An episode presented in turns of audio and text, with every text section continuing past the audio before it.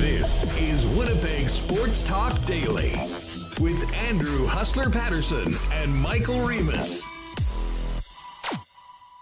Happy Friday, everyone, and welcome to Winnipeg Sports Talk. Hassan Remis with you here. Packed show today.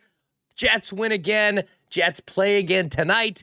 Mike O'Shea speaks on his three year extension, and we have a packed show to hit it all. Ted Wyman of the Winnipeg Sun's going to join us right uh, off the top in about 20 minutes or so. And then we'll break down the Jets win in St. Louis and look ahead to the weekend with the road game tonight in Chicago and Ovi and the Capitals coming to Canada Life Center on Sunday night with Ken Wiebe. A crazy, crazy Thursday nighter last night. Baker Mayfield, 48 hours with the Rams, comes back for a thrilling 98 yard drive with no timeouts to beat the Raiders. Hacksaw will come on and talk a little NFL and tee up week 14 in the National Football League. And our second of 12 big marble races in the Consolidated Supply Winnipeg Sports Talk Marbles Tournament of Champions that we got going yesterday. Should be a great, great day. Welcome to everyone. Shout out to podcast listeners. And again, podcast listeners, over the next two weeks, even if you normally join us on audio, throw a little timer on your phone or a little alarm around quarter to three and see if you can pop in and join us on YouTube to get in for the Marbles Tournament of Champions because if you're able to qualify and be one of the top three marbles in any of the races heading into Christmas, you'll be entered in the championship race on the December 30th, where we'll be giving away a pair of Bomber season tickets courtesy of our friends at Consolidated Supply. Great start to it yesterday. We'll get it going again today along, here's a tease with a little new treat for you before we get into the marbles from you know who. Um, so, great show. We are all fired up to go. I am uh, in a great mood after a big win last night for the Winnipeg Jets. And we got to thank all the sponsors that make this show happen. We mentioned Consolidated Supply, of course, Princess Auto, Coolbet, Not Auto Corp. Uh, the great people over at Vita Health Fresh Market, Wallace and Wallace. By the way, coming up, we'll announce our first unsung hero in our program with Wallace and Wallace and Josh Morrissey. Can't wait to do that. Manitoba Battery, Canadian Club, Culligan Water, Boston Pizza, the Nick and Nikki D Group, and our friends over at Little Brown Jug. Michael Remis, what's going on? I'm uh, I'm in a pretty good mood, Huss. It's Friday, and I got the Marble song uh, stuck in my head. But also, we're here talking about yet another Jets win. Um, I have to pinch myself to think I'm in real life because going back, I'm just going back thinking about every conversation we had in the summer, last season, uh, leading up to the season, and here we are now with the Winnipeg Jets convincingly in first place, um, with pretty much the same you know key pieces of the roster, um, and it looks like night and day. Like you're watching this, like is this really the same team that we saw last season? Um, it's incredible uh, the turnaround that's happened, and I'm love I'm loving watching it every night. And look, they go on the you know on the road in St. Louis, traditionally a very difficult matchup. You know, you think you're going to get a tough, close game. If you bet on the Jets or you wanted them to win, um, I, I think you felt pretty comfortable most of the night, and it's hard not to feel comfortable with Connor uh, Vesnabuck or Hart Trophy Buck. I mean, what are we going to call him now? And plus, you know, seemingly every top six player or you know top five is like a point per game player. Dubois, you know, with another three yesterday. So hard not to feel good uh, in the chat heading into a weekend and a back to back against uh, you know Chicago, who's in the bottom of the Central. All right, just quickly, and you were right. I mean, Hellebuyck, we just call him the man, and uh, he will continue to be here for the game. We sort of did maybe bury the lead right off the bat because I am wearing this hat that you're all talking about in the chat right now. We finally located the lost new era shipping container in the Vancouver port. And we got a little early Christmas present. We've been waiting for these for a while. But Remo, yes, the new WST hats are in. Uh, we were hoping to have these ones in time for the playoffs and the push to the Grey Cup. Uh, but yes, the new version of the WST hat is here, sort of a uh, a blue and gold one, if you will. Uh, again, podcast listeners, you'll have to check the YouTube to see it, or you can go to winnipegsportstalk.com slash store. But these are hot off the press. A limited edition special new era WST blue and gold version. Uh, we've also got what Rima, you know the things. The, the snapbacks yeah. are the nine nine fifties, and we've got the. Let me just grab them out. We've also got a couple of other new versions of the logo hat. Um, of course, we sold out of the uh, the quote unquote dad hats uh, quite early. Yeah. Uh, but Rima, why don't you quickly show it off? Sure. It's a perfect time. By the way, all of these again, we've got limited amounts. We'll have about 10 of each version, I think, at Royal Sports on the floor this afternoon. Um, and then we'll over the course of the weekend get the other ones up on the uh, on the site as well. Mm-hmm. Yeah, I got to put them on the on the website. So we have yeah the 950 snapback. We got this sweet. Uh, I'll do it. We'll do an official drop later with this black version. Then we got this one. It's like navy with a silver beak. This one's pretty nice too. We have this is the we got 950 and 940 stretch with a snapback. So we'll do an official drop on Instagram later, but you're here watching, get get first look. I gotta have time to take pictures. So uh, these are awesome hats. I wear mine frequently on the show, and I can't wait to have more in my uh, collection here. I and you know what? I will I'll peel the the layers back a bit. We were planning on doing these, and I had said right before we put in, like, hey, what if we do like a blue and gold one, like a little different version? I was really excited about these. Hmm. Uh, but they turned out even beyond my wildest expectations. So, uh, I mean, New Era, I mean, they're a little more expensive, but they are the best in the business. And these ones turned out so great. So, yes, I saw lots of comments, figured we'd let everyone know what's up uh, about the hats. Royal Sports this afternoon, this weekend. Uh, all of the new lids, we'll have about 10 of them on the floor there. Um, and then the remaining stock we'll have at the website for those of you that might not be able to get out to uh. So uh, if you want to maybe shop for yourself or uh, someone in the family that's a fan of WST, obviously really do appreciate the support. But yeah, Remo, let's get back to last night's game. Uh, they just keep getting it done. Um, but and, and, you know, when I'd said on the program, I really expected a very desperate St. Louis team last night coming right out of the gate. We didn't get that. Now, there was some significant pushback from St. Louis. I mean, I know there's some people that expect the team just to run over their opponents for a full 60 minutes. Uh, that's not going to happen. And there was some extended pressure from St. Louis at times, but it was really all playing catch up. I mean, after the Winnipeg Jets went up early, and, uh, you know, we talked about Pierre Luc Dubois yesterday on the program. And actually, I was kicking it with um, Kelly Moore and John Shannon on the OB pre game show. We're talking about the player to watch. And I said Dubois. I mean, Dubois had a, in some ways, sort of a quiet three point performance in uh, in the last game against the Florida Panthers. But these sort of divisional games, a lot of times, are where he can shine. I mean, the connection he's got going with Kyle Connor is um, basically seemingly right back to where it was last year when Connor had his record breaking season. So uh, why not get Dubois very much involved? And he was right from the get go. Um, um, uh, and, you know, took advantage of maybe a little bit of shaky goaltending at times from Thomas Greiss. Uh, and Connor Hellebuyck, as you mentioned, was absolutely brilliant. With one play last night, Reem, I don't know if you recall in the game. I, I don't know who the St. Louis Blues shooter was, but they had the puck sort of like in the slot. They went around the side of the net, and Hellebuyck just followed him, followed him, oh, followed him, yeah, till he had the had the pad out on the side, waited him out, and then just back out into the front, ready for the shot, handled it calmly. And it, it, almost looked like a goaltending drill. That is how locked in this guy is right now for the Winnipeg Jets. Yeah, I think that was Ryan O'Reilly. I definitely remember that and was really impressed how he stayed so calm with his movements. And you, you watch games around the league, or you watch even last night the goaltending on St. Louis. There's these shots that are squeaking through in spots. I was watching Dallas, Ottawa, like Anton Forsberg is letting in these squeakers that are hitting him and going in. Connor Hellebuyck doesn't do that. He's stopping everything. He's not allowing rebounds. He's he's unbelievable. And and you had me convinced. And you said earlier this week, like forget the Vezina. Uh, he's definitely a Hart uh, trophy candidate.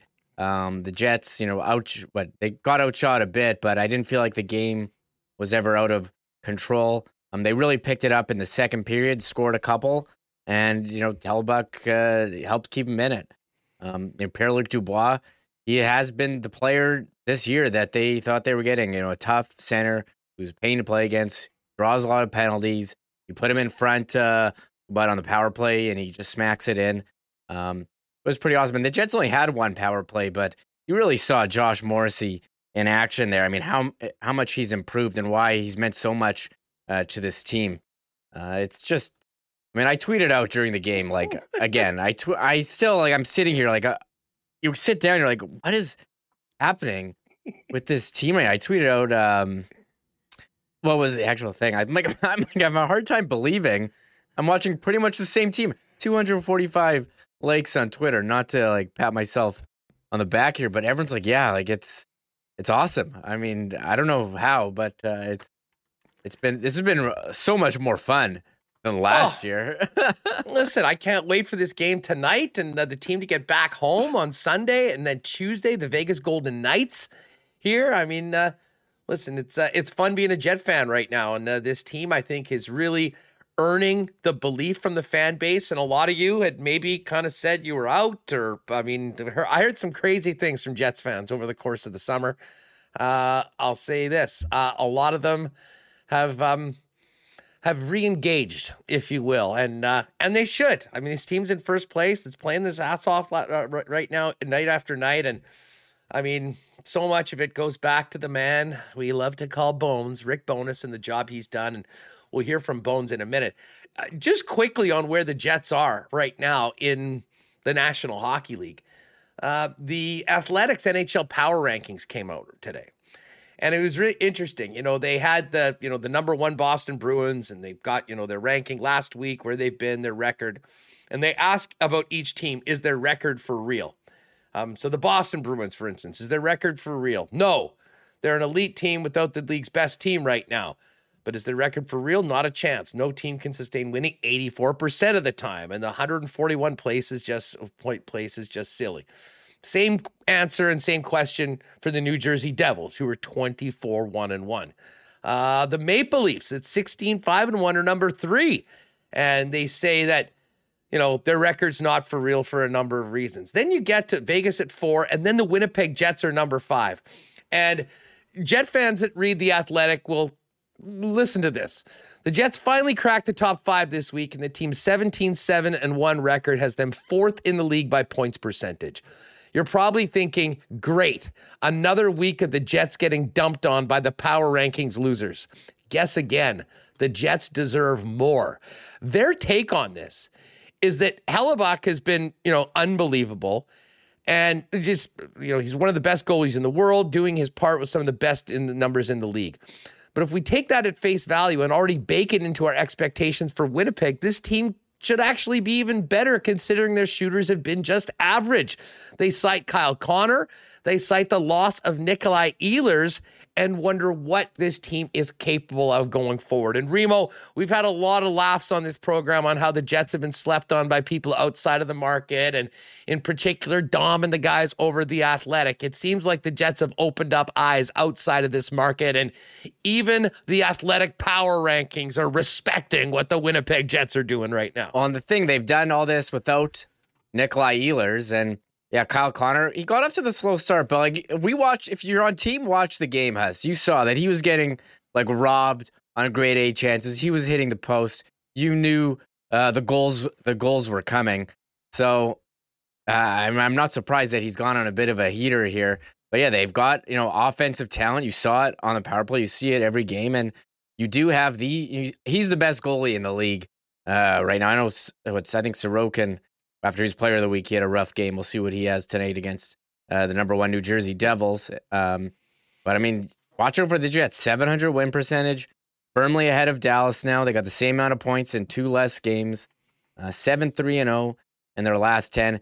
Like, yeah, they had that stinker against the Blues, but if you're going to have one stinker and then win three in a row every time, I mean, that's again, that's three quarter win percentage. And that's basically what they are 700. So, um, I mean, it's just been how what more can you say? We've been, as you said yesterday, I think to Frank we've been been like the Rick Bowness appreciation uh, day every show almost, and it's uh, amazing to think like how this team is just transformed from last year.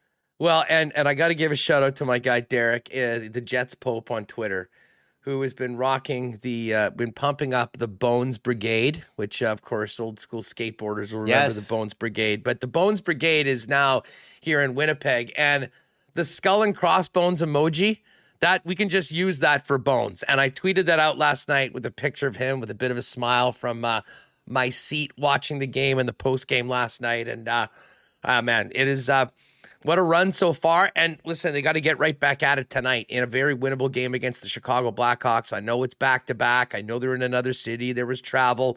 This is a great opportunity. Good teams can, you know, can beat the teams below them right now. The Jets have done that so far. Um, and I would imagine we'll see big save Dave tonight, Dave Rittich in net uh, and then get Hellebuyck ready for a mm. Sunday nighter, and of course the visit of the Vegas Golden Knights. Now I do want to get to the Bombers, but we're talking about Bones Dream. Let's get these Bones clips last night just uh, before. We'll talk much more Jets with Ken Wiebe and with Ted Wyman a little later on. Um, but let's go with six, seven, and then eight. Um, Bones talked about the game, a big win in the division that um, continues his team's spot atop the Central in first place. Uh, it was a gutty effort. Uh, you lose Saku that early in the game, and now you're down to 11 forwards, and we are uh, we're mixing guys right wing, left wing, and Shice was the right wing. We had to move some guys around, so I give our forwards a lot of credit. They, uh, it was a gutty effort by them, and our defense. Now, were we, you know, were they coming at us absolutely desperate in the third period? Yep, they were. So give them credit for that. We bent a little bit, but we didn't break, and that's the most important thing. So. You you got a we got a lot of young guys in this team, and they got to learn how to um, how to handle the pressure of of teams a coming after us and b just being in these tight games and making the right decisions and uh, not complicating the game a little. All right, there's a very pleased Rick Bowness on his club after beating the St. Louis Blues. He did mention the loss of Saku Maenalanen, Remo, who um, looked like he's going to be out a little bit. Um, upper body injury, as it was classified, potentially a, it looked like his shoulder was either out, separated. Um, you worry about a potential collarbone injury, which I believe was a big part of what happened to Cole Perfetti last year. Uh, but they did have to run 11 forwards for the rest of the way, and that made for I mean, a bunch of line combinations we hadn't seen before with guys playing all over the lineup. Dubois talked about it after he got the jacket in the dressing room. That was a big performance by everybody at the forward group stepping up. Uh, and I would imagine this means Sam Gagner will be in the lineup tonight, taking Maenalanen's place. And you would think that Dominic Toninato will be, uh, if he's not there in Chicago tonight, will be back with the club as insurance in time for Sunday's return to home ice against the Caps. Yeah, there was some line changes heading into the game. Uh, we thought Dylan DeMello was going to be out uh, as he missed the morning skate, but he was in. And in fact, Dylan Samberg came out for Logan Stanley. Big Stan, he was ready to play, and uh, the team felt that Dylan Samberg, um, you know, needed needed a rest there. So I'm not sure what's going to happen with the defense today. I, I believe uh, the assistant coaches meeting with the media later, and yeah, Saku Maenalanen with the big injury, the dangling shoulder, and it sounds like he's going to be out long term. And I would agree with you. It sounds like Toninato will come in, uh, will come up, but uh, Sam Gagner will get into the lineup. And I'm looking at some of these hmm. line combinations that we saw. Connor Dubois, Eyssimont, Perfetti, Scheifele, Wheeler, Barron, Lowry, Harkins. But then we had Jonsson, Fjallby, Lowry, Barron, Jonsson, Fjallby, uh, Gustafsson, Harkins, Connor, Scheifele, Eyssimont, I mean, it sounds like AJF played. What's it? AJF with Scheifele, Gustafsson, AJF, Gustafsson Eyssimont, or Fetty Dubois, Wheeler. They were mixing a lot. Of, you look on Money Podcast, a lot of different uh, shifts, as you said. so seemingly everyone got a turn to play with everyone, and I think that's great because they're just such a close knit team, right? That loves each other. Well, it seems that way. Um, and hey, you know, winning is fun. Winning is, uh, I think everyone's enjoying being part of the Winnipeg Jets right now, and um, you are seeing it on the ice, and you're seeing it on the uh, great videos that the team's social media is putting out after all these wins, and uh, the jackets get passed around. One of the other guy that got the jacket last night, who I thought had a monster game, was David Gustafsson. Now Kenny did not Kenny give his his box out play on the empty okay. netter, hit the lamplighter last night on uh, on KNR. So yeah, Kenny and Rennie they give like their lamplighter play of the game. Usually it's a goal, but Ken is so like buckled in on the Gus bus. He's got like a permanent ticket. He's like, oh no, the lamplighter was he's driving. David Gustafsson boxing out a guy so they could score the empty netter and stealing and win the game. That but I mean, he's a really, really good defensive player. I just, I just think it's funny to give you know the lamplighter uh, to a box out play. Although it could have been one of their other uh, things. Well, I'll say this. Out. I'll yeah. say this, and this is another compliment for Rick Bowness. Um, you think back to the Carolina game where that four that three goal lead evaporated over five minutes with the other team's uh, goalie pulled, and David Gustafsson wasn't out there, and Bones owned it. He said later on this week, looking back, I think I maybe would have handled that differently, given another opportunity to, to do it. Um, and I don't think anyone should have an issue with a guy like Gustafsson being out when the Jets are protecting a lead. Because if there's one thing that he's proven he can do is be defensively responsible. He thinks the game very well. He puts himself in a position to make it as difficult as possible for the opponents to find their teammates, to get into scoring spots, um, and was a big part of the game last night. So shout out to the Gus Bus. He and PLD stars the game last night and got the jackets last night. Now, we're going to have much more on the um, Jets coming up. But with Ted coming on, we'll touch on the Jets as well with Ted. Um, you know, we wanted to hear a little bit of the Mike O'Shea press conference today because, of course, the uh, Bombers head coach officially announced yesterday as signing a three-year extension with the club, and uh, today. I know Mike O'Shea doesn't like to speak too much, but uh, today was the day that he did exactly that. And um, Remo, maybe if we can get to number two, um, Wade sure. Miller was speaking on the continuity that the Winnipeg Jets have had, um, really with Mike O'Shea as the leader of the football club and going forward for another three years. I lived through a lot of years as a player here on five head coaches and and change all the time in, in football operations. And uh, when when I started, the opportunity was there to say we're going to do this different, and we need to hire the right people, and that's what Coach O'Shea brought in 2013 when we hired him, and knew we were on the right path, and uh, and we got to where we wanted to get to, and now it's to continue at that level. All right, so there's Wade Miller on uh, getting it done, uh, and this is just vintage O'Shea. Uh, he was asked, uh, I believe, by Kelly Moore um, if he thinks about breaking the all time wins record for head coaches, uh, as well as his legacy as the Bomber head coach. And I think he's already planning for training camp in week one next year. Here's O'Shea from earlier today. You talk about legacy, and I, have had this conversation with a few guys that, that just ha- don't happen to be on our team. And there's a lot of guys, not a lot, there's, you know, guys that spend their careers worrying about their legacy. And I think that's ass backwards. right? I think you you work hard every day, and then somewhere down the road, somebody else tells you what that is, right? But maybe I just don't think of it the right way either. But I, I, I have a hard time. You know, there's I, I tend to take people to task in this room on word choice a lot of times, I, and the guys that are here regularly, they'll shake their heads and laugh. And I, it's you know, not trying to be that way all the time, but I have a hard time with, you know, while you've got a job to do, worry, you know, dividing your time, changing your focus to worry about something like that, that somebody else decides later on. The only thing you can decide is how hard you're going to work that day, the decisions you make that day. All right, there's Mike O'Shea. We'll talk about it with Ted Wyman coming up in just a second, as well as the Jets, and of course Ken Wiebe a little later on. Hacksaw, and of course, race number two in our consolidated supply marbles tournament of champions. If you missed yesterday's program, if you didn't know what was up, get ready and buckle up for the next two weeks, gang. We are doing 12 races, one each day. It began yesterday, it'll go through the next two weeks, and the top three marbles in each of the races will qualify for the championship race on December 30th, our final act of 2022 and our wonderful friends and sponsors at Consolidated Supply have put forth a pair of Blue Bomber season tickets for 2023 for the winner. Just an unbelievable prize. So make sure you're with us around 2:45 daily. We'll open up registrations, and obviously the marble race will be at the end of the show.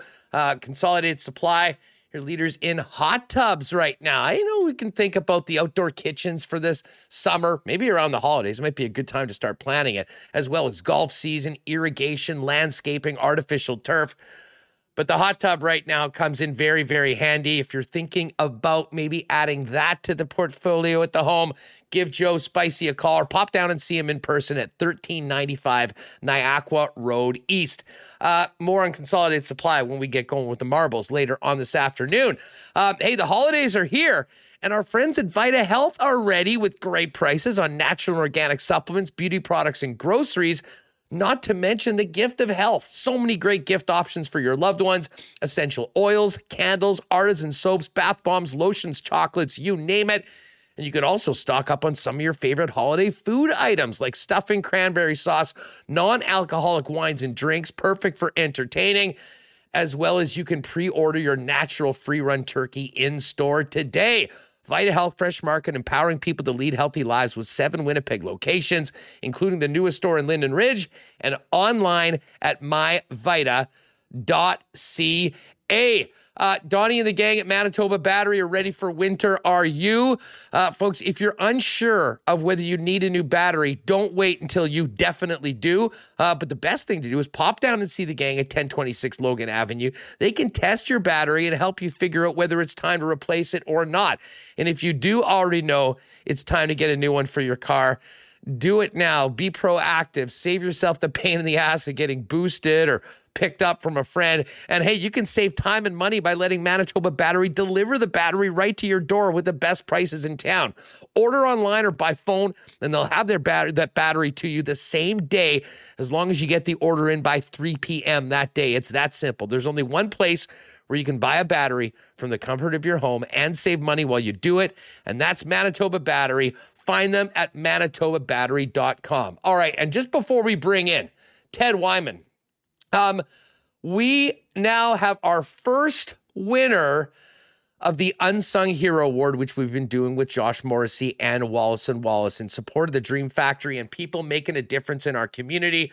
Folks, send us your nominations for people making a difference in Winnipeg so we can reward them with an autographed jersey from Josh Morrissey. And everyone making a nomination is going to, or will be entered to win. And when the, the when their nominee is selected as the unsung hero, Wallace and Wallace is going to make a $500 donation in their name to the Dream Factory, and that's going to be matched by Josh and Margot Morrissey.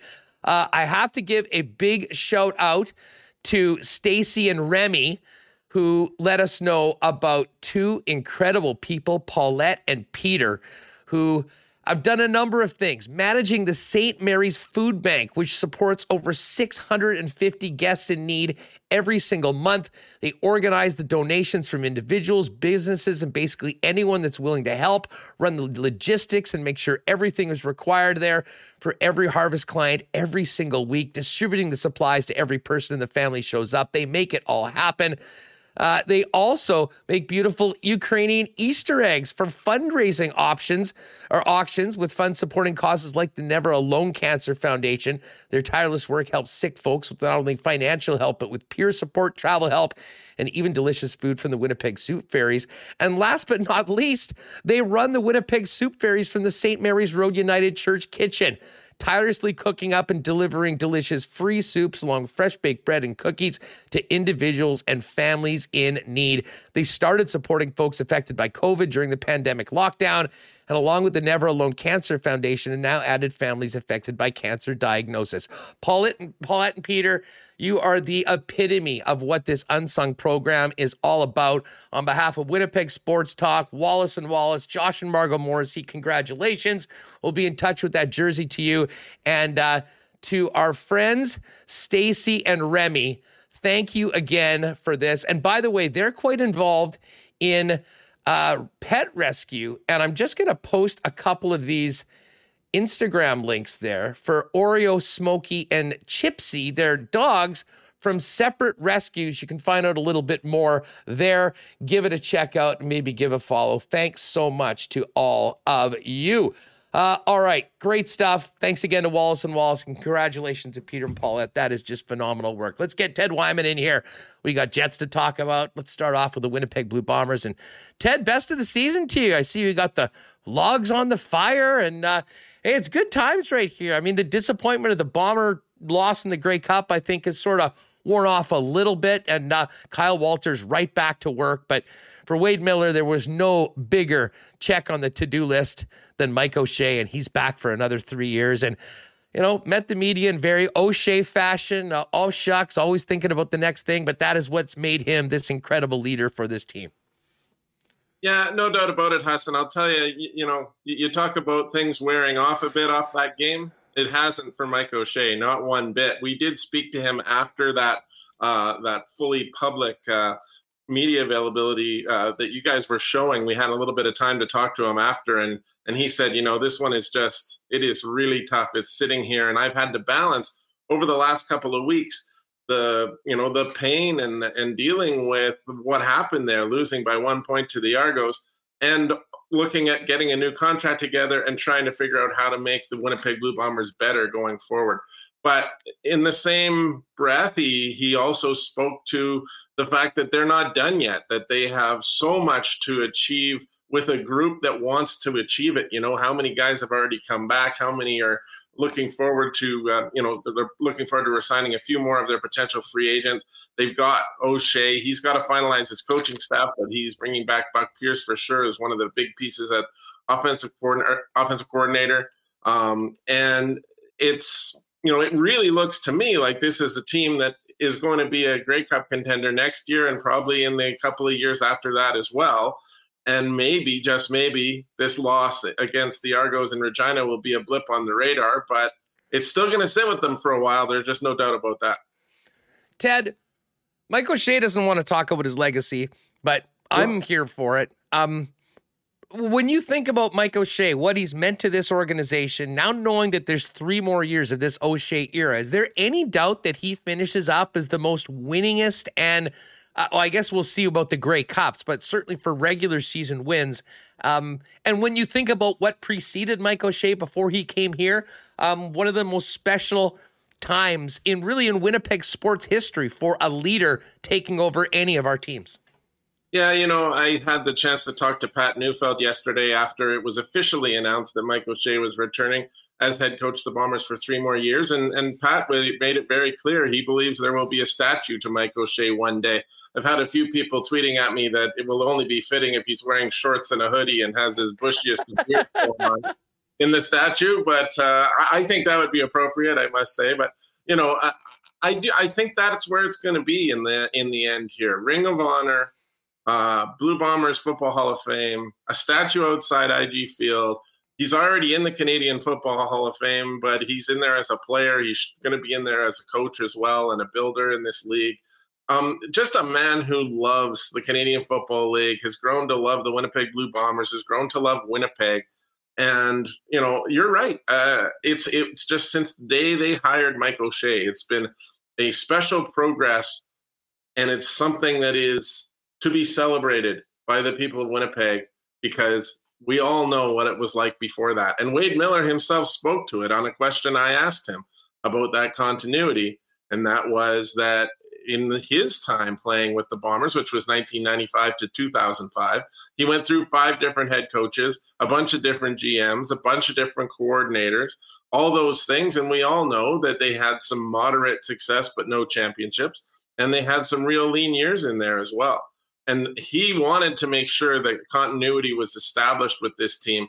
And he felt like the minute he met Mike O'Shea for very first interview, it was at the Toronto airport um, in 2013, that he would be the guy. He said it took about 15 minutes for him to realize that was going to be the guy to lead this team for a long time. And credit to Wade Miller for sticking with it because O'Shea went 12 and 24 in his first two seasons as head coach of the Bombers, and a lot of coaches have been fired for records that are even better than that. You know, yesterday on the show, Ted, I was sort of going over the years of the O'Shea era, and I think back to 2016. If you recall, it was seven and 11, and then it was a bit of a step back to five and 13, and there was a lot of pressure on O'Shea and his staff to get that team to the playoffs that year. And if you recall, Drew Willy struggled early on. And I mean, to me, maybe the most significant point of the entire turnaround before the team was a legitimate Grey Cup contender was bringing Matt Nichols in and starting him. And at that point, something clicked. Um, they started to win football games. And, you know, Matt Nichols is sort of a forgotten guy in this entire um, in this entire chapter.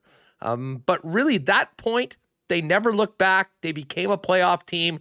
They lost a couple times, and then, I mean, really, if you looked at, if you wanted to chart it out to get a team to the top from where they were, I mean, it literally was step by step without any real steps back after two tough first seasons, where to your credit, the Bombers did stick with their guy.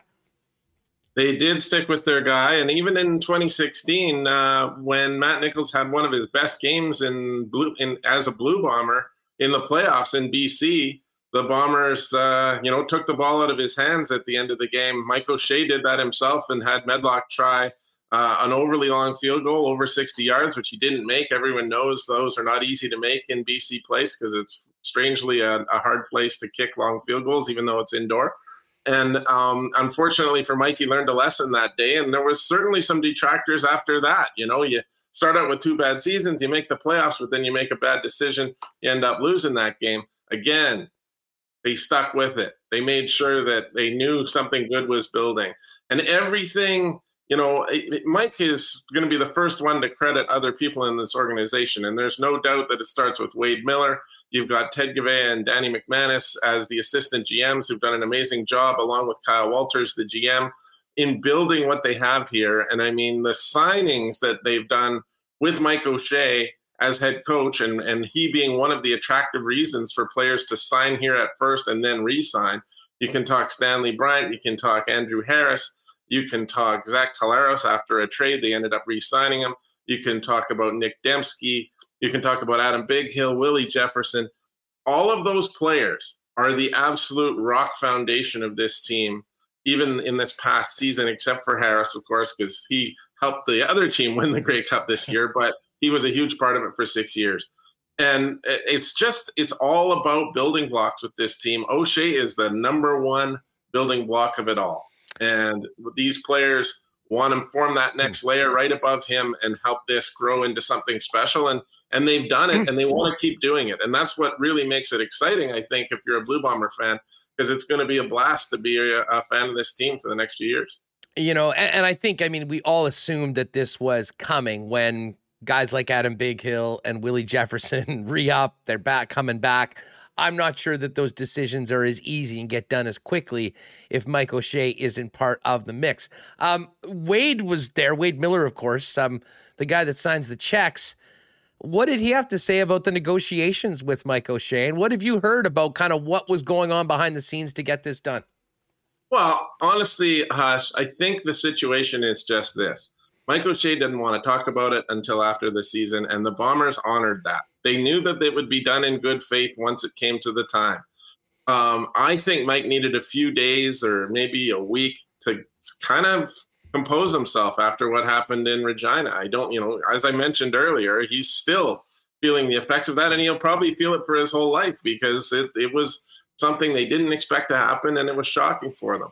And and I think once they sat down and got going, it, it only made sense. I think they were just talking numbers. But the Blue Bombers do have an issue. There's a couple of thoughts I have here. I want to make sure I get them both across. One is the Blue Bombers, like every team in the CFL, do have issues with the coaching salary cap, with the the the, the personnel salary cap. It's not just coaching; it goes to whole front office as well. And I mean, if Mike O'Shea is getting a significant raise, they have to figure out how that's going to work the rest of the way. So, as you know, they haven't announced their full coaching staff yet. It's going to be interesting to see what effect that has going forward because you know they're not paying Mike the same amount that they were paying him last year.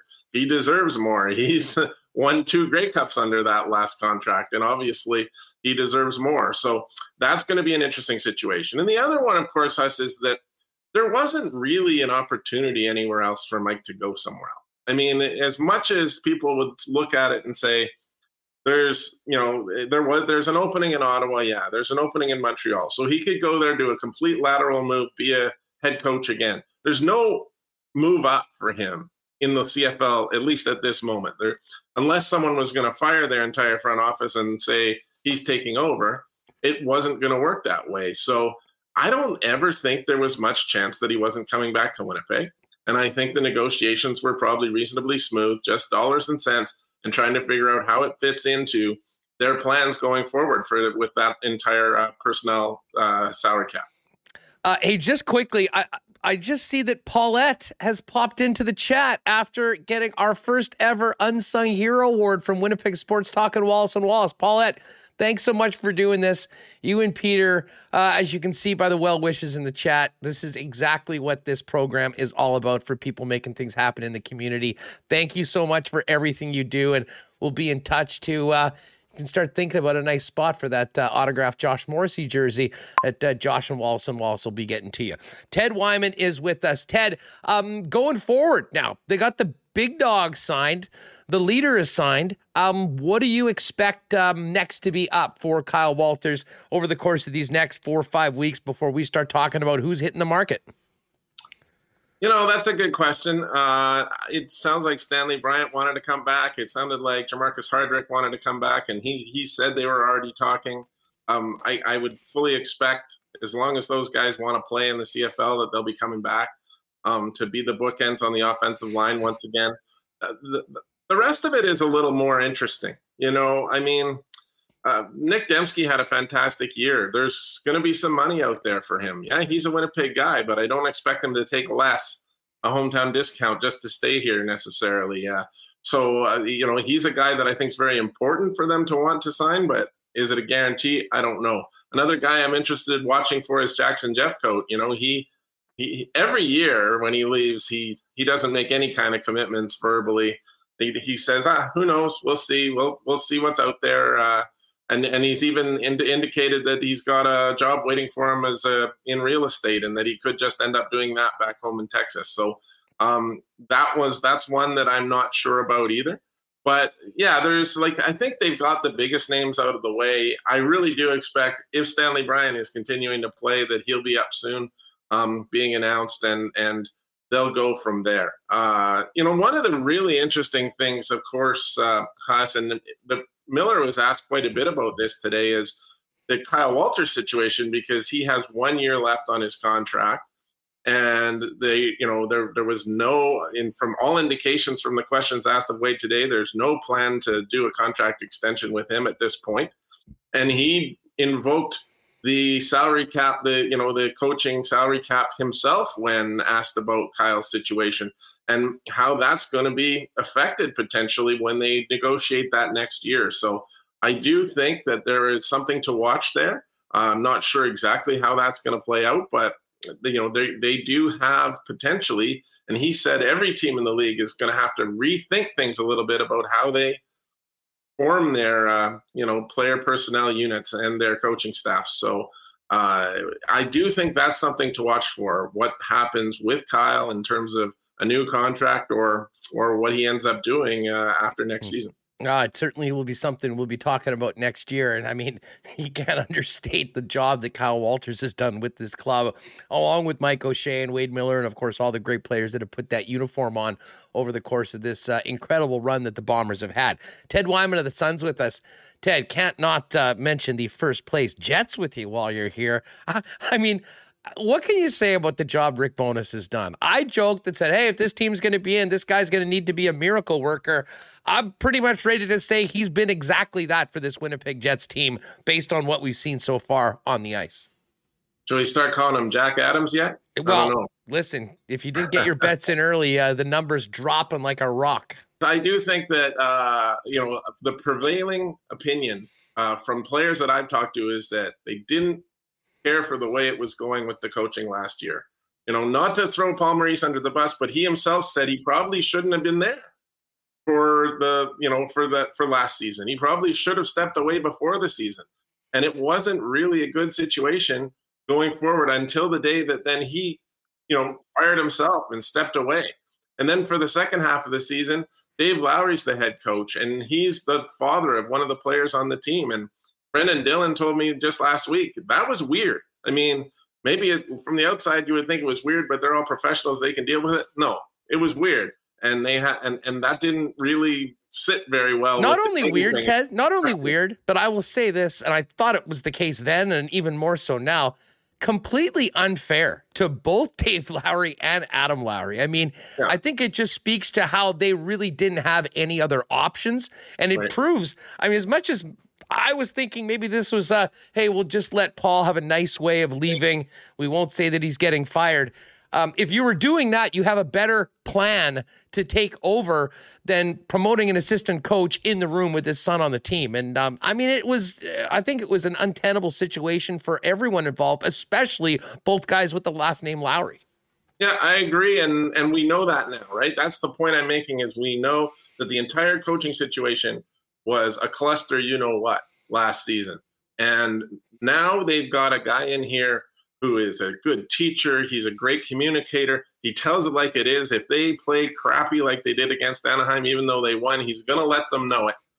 And there's just a completely different uh, atmosphere around the team. There's a, a, a different feeling. They're they're they're totally energized by what Rick Bowness has brought to them, and his he's got them convinced to play a different style of hockey. They're they're really strong in all zones right now. Uh, their you know their penalty kills gotten so much better than it was. They are obviously getting great goaltending from Connor Hellebuyck and big performances from guys like Scheifele and Connor, Blake Wheeler's playing excellent. Josh Morrissey has been one of the better defensemen in the National Hockey League. The the third and fourth lines have guys that are contributing on every every shift, every night. That's a recipe for success. And I just think that if you're going to look at one coach in the NHL that's turned a team around the most, it's pretty clearly Rick Bowness. No, no doubt about that. Ted, listen, great stuff as always. Um, what's up for the holidays? You sticking around here? You getting on the road with the Jets anymore? Oh yeah, not uh, not nothing with the Jets until the new year, but looking forward to that. You know, I'll be getting into some curling in the new year as well, and you know, I haven't made it official yet, but I'm sure planning some time in Mexico. I I, I hope that happens because I can't do an entire winter here. That's uh, this can't happen anymore. Yeah, no doubt. What we're feeling it. I had about a 60 degree swing from uh, getting on the uh, the plane guitar to getting off here in Winnipeg. Uh, How's but I'll the tell you what, uh, uh, it's fine. It was way worse going there than it was coming back. And to be honest, the vibes are so good right now with what's happening with the hockey team. It's making it a lot of fun here on Winnipeg Sports Talk. And uh, oh, looking forward to this one tonight against the Blackhawks. Thanks for doing this, man. Best of the season to you and yours. Uh, you as well. Always a pleasure. Enjoy your time talking to Kenny, and we'll talk to you soon. Thanks, Teddy. There it is, the man, Ted Wyman of the Winnipeg Sun, our great friend. And we will definitely be hitting a little curling. A bunch of the Manitoba rinks actually uh, going at it in the Masters this week. Jen Jones, Kerri Einarson, uh, the Kaitlyn Lawes rink, Matt Dunstone going up as well. I think there's actually an exclusive, a cool bet on uh, Dunstone and Lawes to win this afternoon. Although I think Lawes is going head to head against Jennifer Jones. Um, anyways, we'll definitely get into a little more curling with Ted as we get closer to the Brier and the Scotties and follow all of our Manitoba teams. And we always do that for our friends over at Princess Auto. All right, Ted is uh, uh, done. Ken is coming up next. Um, and I guess we need to get into our why not question of the day. Um, you know, we talked a lot about Pierre Luc Dubois this week, and again, another monster game last night. Uh, why not question of the day is around Dubois' future. And I'll just put this out. Do you think that what has happened, the turnaround of the team this year, the atmosphere around the club, the winning that this club has done, do you think that significantly increases the Jets' chances of keeping Pierre Luc Dubois here on a contract extension? Or are you still of the opinion that most of us had in the summer that um, that ship had pretty much sailed and uh, it was going to be this year and then probably having to find a suitor for a trade to bring some assets back for a player that would probably be leaving at the end of the term? Hit us up in the comments, hit us up in the chat. Of course, the why not question of the day brought to you by our friends at Knott Autocorp. Pop by Knott yesterday. They are ready for the holidays. And, um, you know, if you're thinking that the holidays might be a good time to upgrade the vehicle, uh, now's the time to get down there. Amazing, amazing vehicles on the lot, ready to go today. And of course, the one thing that Knott does better than anyone else, it's source and find the car that you are looking for and getting you into it at the best possible price. Why not get into the car of your dreams at a great price with the help of the Knott team? Pop down and see them at Waverly and McGillivray. And don't forget, winter tire specials right now and the MPI payment plan in the service department. Why not get safe winter tires for you and your family and pay later with Knott Autocorp? Um, folks, you're looking at this lid. If you popped in late, hot off the presses, our blue and gold version of the WST wordmark hat. Uh, we finally got the lost shipping container that had the order, and uh, it showed up yesterday just in time for Christmas. Uh, and Royal Sports is that spot. When you're heading down to Royal, you can take care of all of your Christmas shopping. But WST fans, you can check out limited quantities of this hat in both the 950 and the 940, uh, the snapback and the more the uh, dad hat, if you will, um, as well as a couple of new versions of the Winnipeg Sports Talk logo hat, a black version, as well as a snapback with a, a silver gray beak and pin on the top. All there at Royal Sports. You can also check out our website for that. Uh, but as I said, holiday shopping taken care of in one trip heading down to Royal for all the sports fans. Tons of Jets merchandise, the new retro reverse jerseys, great bomber gear, World Cup gear, and more. It's all there, not to mention the biggest hockey department in the city. Royal Sports, 750 Pembina Highway. And follow them on Instagram right now. You'll get the latest merchandise drops, sale information, and great holiday gift ideas on their story each and every day. And hey, if you're thinking about maybe needing to upgrade that wardrobe, guys, coming up in 2023, three, maybe give a nudge to uh, that special someone and say you'd love an Eph Apparel gift card. Of course, Eph Apparel is the leading spot for menswear in the city with custom suits beginning at just $400. And right now, heading into Christmas, they've got a great deal if you buy a $100 gift card, you get a 15% bonus. So it comes back as $115. You can use that on custom suits, shirts, chinos, golf pants, accessories, and more. It's all there. And of course, they do have great specials as well. Guys, if you're getting married, talk to them about free shirts for your entire wedding party and a discount. And of course, great deals for 2023 grads as well. 190 Smith Street downtown and online. Make an appointment or find out more at F. That's EPH apparel.com. All right. Wiebe's World Time on WST. We'll talk with Hacksaw a little later on with the Little NFL. Don't forget race number two in our 12 day holiday marbles tournament of champions with consolidated supply later on. But right now, it's time to enter Kenny. What is going on, my man? How are you? Us, welcome back. Uh, great to be with you as always. A busy day in the sports scene. A nice lid as well. Uh, great work. I'm doing yes, my those best. turned out to, well, uh, huh? Yeah, it looks looks very sharp. Uh, I will I will be proudly sporting the uh, the hoodie here on the on the on the broadcast today as well. For those who may be listening later on on the old podcast. Uh, interesting week for sure. Big news on the Bombers front, and us just a quick one on that that front. I mean, it, I think people have forgotten uh, the patience that was required and you know a little bit of it not a not a you know behind the curtain kind of thing here but i mean as you know i don't cover the bombers full time never have but always filled in for guys on holidays and honestly in one of those off seasons Huss, i had a column written on how mike o'shea was going to do an excellent job in his next job uh, basically it looked like he was going to be you know if if wade miller and company had listened to the masses most folks wanted Mike O'Shea replaced. So uh, that just sort of bolsters what you had said earlier with Ted about uh, the importance of that continuity and knowing what Mike O'Shea had to offer as a leader and as a coach. Uh, that that column never made the light of day, but it was it had been written on the old laptop, uh, and I'm guessing that uh, you know the Bombers are quite happy that they stood by their decision, and you know that's just a massive development for them uh, to have Mike for three more years. As Ted mentioned, I mean, we'll see what happens in terms of Kyle Walters' situation long term, but uh, that triumvirate of Canadian, uh, the Canadian Mafia has done a great job uh, with with the Winnipeg Blue Bombers, and you know, obviously uh, that stretches onto their scouting staff too. Had a great chat with Danny McManus uh, at the Grey Cup over the phone about Dalton Schoen. Uh, and he talked about his, you know, the ability to work together with Ted Goveia as well. I mean, they, they've just done a great job uh, on a lot of those fronts. Uh, as you mentioned, the signings have started to roll in, and you know I would think that you know having you know I wasn't in the visiting or I was not in the losing locker room after Grey Cup. I was chasing around the Argonauts and catching up with Andrew Harris and doing those sorts of things for Sportsnet uh, in the jubilation side, but. Uh, you can be sure that this is something that's going to sit with Mike O'Shea. And, you know, this guy doesn't need motivation. he wakes up every day with motivation uh, but it's definitely going to be something that fuels the Winnipeg Blue Bombers throughout the course of the offseason and and the season ahead. And you can expect them to be a, a legitimate contender once again. And uh, that unfinished hashtag unfinished business tour uh, from whatever it was a decade ago or whatever that was. Uh, I think that there'll be a there'll be a uh, retro retro activity when it comes to the marketing department uh, on that front. No doubt about it. Hey, just you mentioned Dalton Schoen, and you know I'm just interested in what you heard from people when you were talking in and around the Grey Cup about his future. I mean, we all know that he had a stunning rookie season. Uh, was arguably the top receiver in the entire league.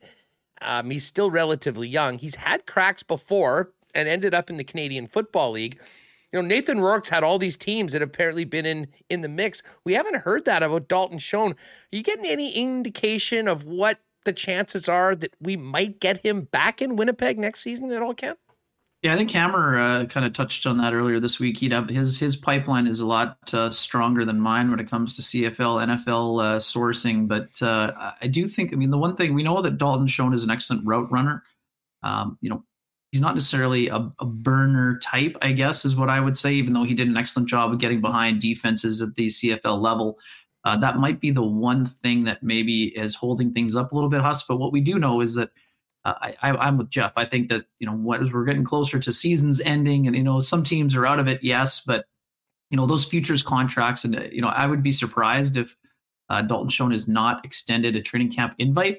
But if you're Schoen, maybe after bouncing around the NFL practice rosters, maybe you feel like maybe stacking one more year of you know extended excellence in terms of his level of play like if, if you're not getting anything other than you know a sniff to be a practice roster guy and yes we know that can be lucrative he may be better off thinking like to try to be one of the best receivers in the cfl one more time. Like i got the sense from talking to him at the grey cup and i don't pretend to know him the way jeff or ted or any of those guys do but the sense of stability he was able to have in coming to winnipeg after bouncing around practice rosters and you know being here being cut going back to kansas city uh, that can be taxing uh, on an individual, especially one like his story is so excellent. Huss, I mean, this guy walk on, uh, you know, and then became a, you know a captain at Kansas State. Um, this is a guy who had to earn everything that he had ever had. So to me, I, I don't think he would view it as a setback if he if he spent another year in the CFL as a dominant player. In terms of that, again, we know that a lot of those guys want to be NFL players, and you can't blame them for that. It's what they grew up wanting to be. Uh, I wouldn't be surprised based on the conver- you know, again, it's only one conversation, but I wouldn't be shocked if he's back us for sure. Uh, but I also expect the interest level to be rising, and I just think it's a different um, position. Like with Rourke, I think he kind of had this, you know, we the interest in Rourke is also, you know, I would think accelerated, and the work, the number of workouts is probably accelerated by the questions about his injury. You know, he missed so much time with injury this year uh, that I think a lot of teams probably want to work him out just to see if he's back to full mobility because we know he wasn't at full mobility in the playoffs when he returned.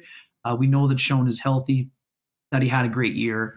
Uh, I would think if you're you know looking for a possession type of receiver, or again, and like I said, I'm not saying he's slow. He's not slow, but I don't know that he's necessarily a you know guy that's going to be stretching yeah, the field at the NFL level. Has no, right? I mean, that's it's, it's a great point. I mean, I think there's enough I mean, you have the incredible elite route runners, which mm-hmm. he has proven to be right now in the Canadian Football League. And there's some guys that just are able to get open without that elite NFL speed.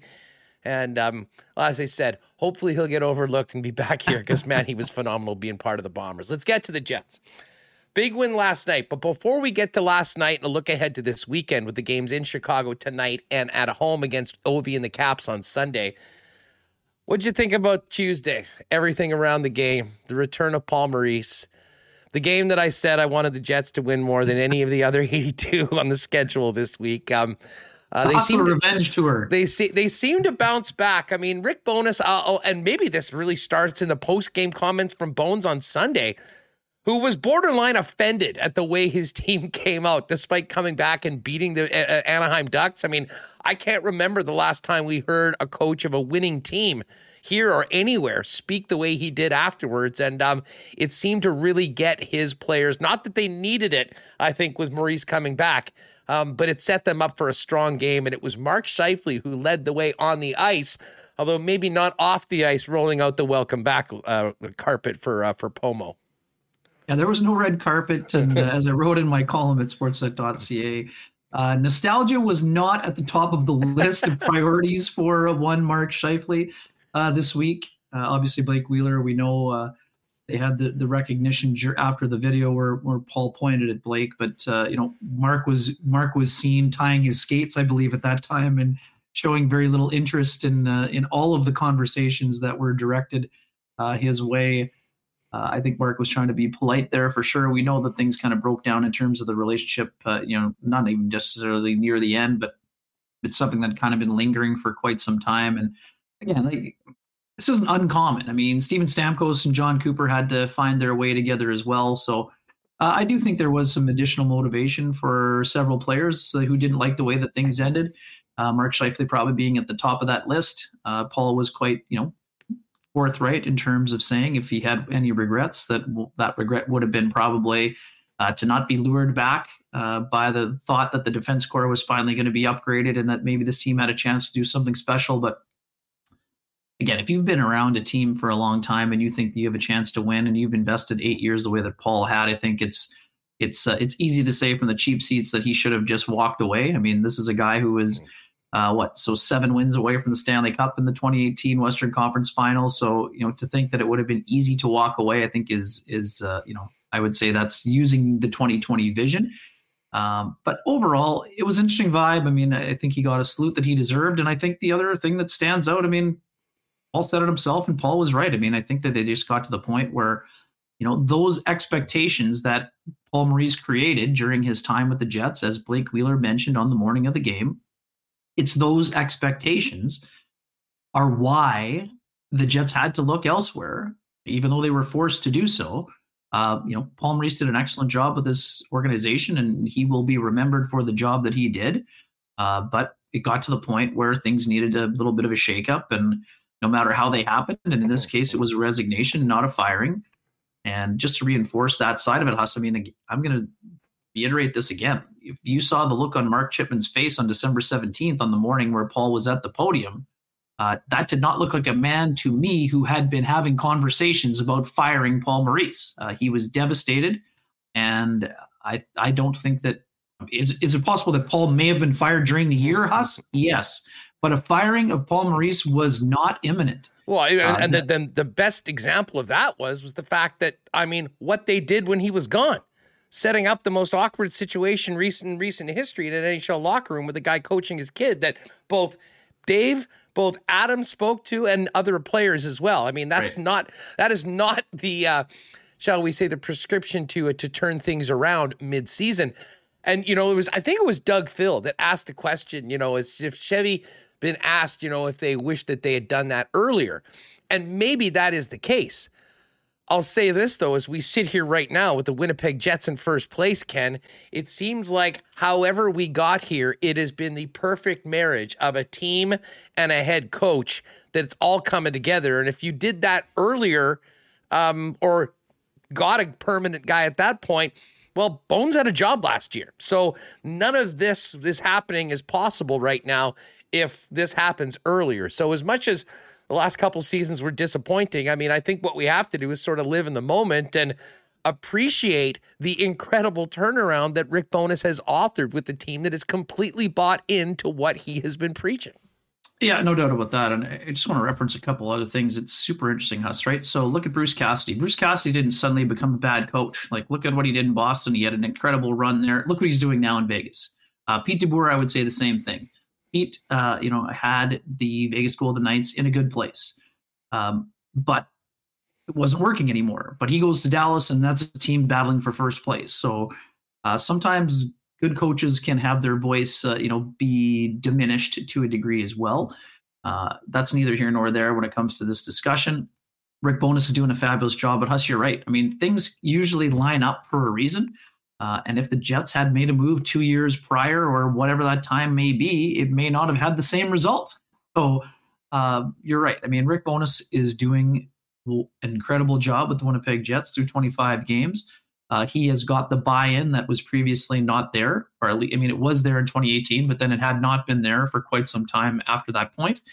And now it's about seeing how they can handle that responsibility. I love the fact that you know most coaches think 25 games is far too early to start looking at the standings. I love the way Rick is handling this, Huss. It's an old school approach, uh, saying, you know what, there's a responsibility that comes with being the first place team. uh, you should embrace that responsibility. And, you know, I'm not saying that every single player has to look at the standings every day and say, oh boy, oh, that team's three points back with two games in hand or whatever else. But take pride in the fact that they are in a chase. And when a team has missed the playoffs the way that the Jets, Jets did last season, there is going to be a renewed sense of purpose that has been on display. And a lot of those guys are embracing the challenge. They're embracing being coached a little bit harder and they're embracing the opportunity to make, you know, to have an impact. And I think the biggest thing that Rick has done, us, we talked about it for probably three or four years. He's made people throughout the course of the lineup, and even those healthy scratches feel like they have an important job to do on the team. Sometimes that means six minutes, other times it means 10 minutes. But for a while now, the Jets did not play their fourth line enough. Huss, we were beating that over the head for a long, long time.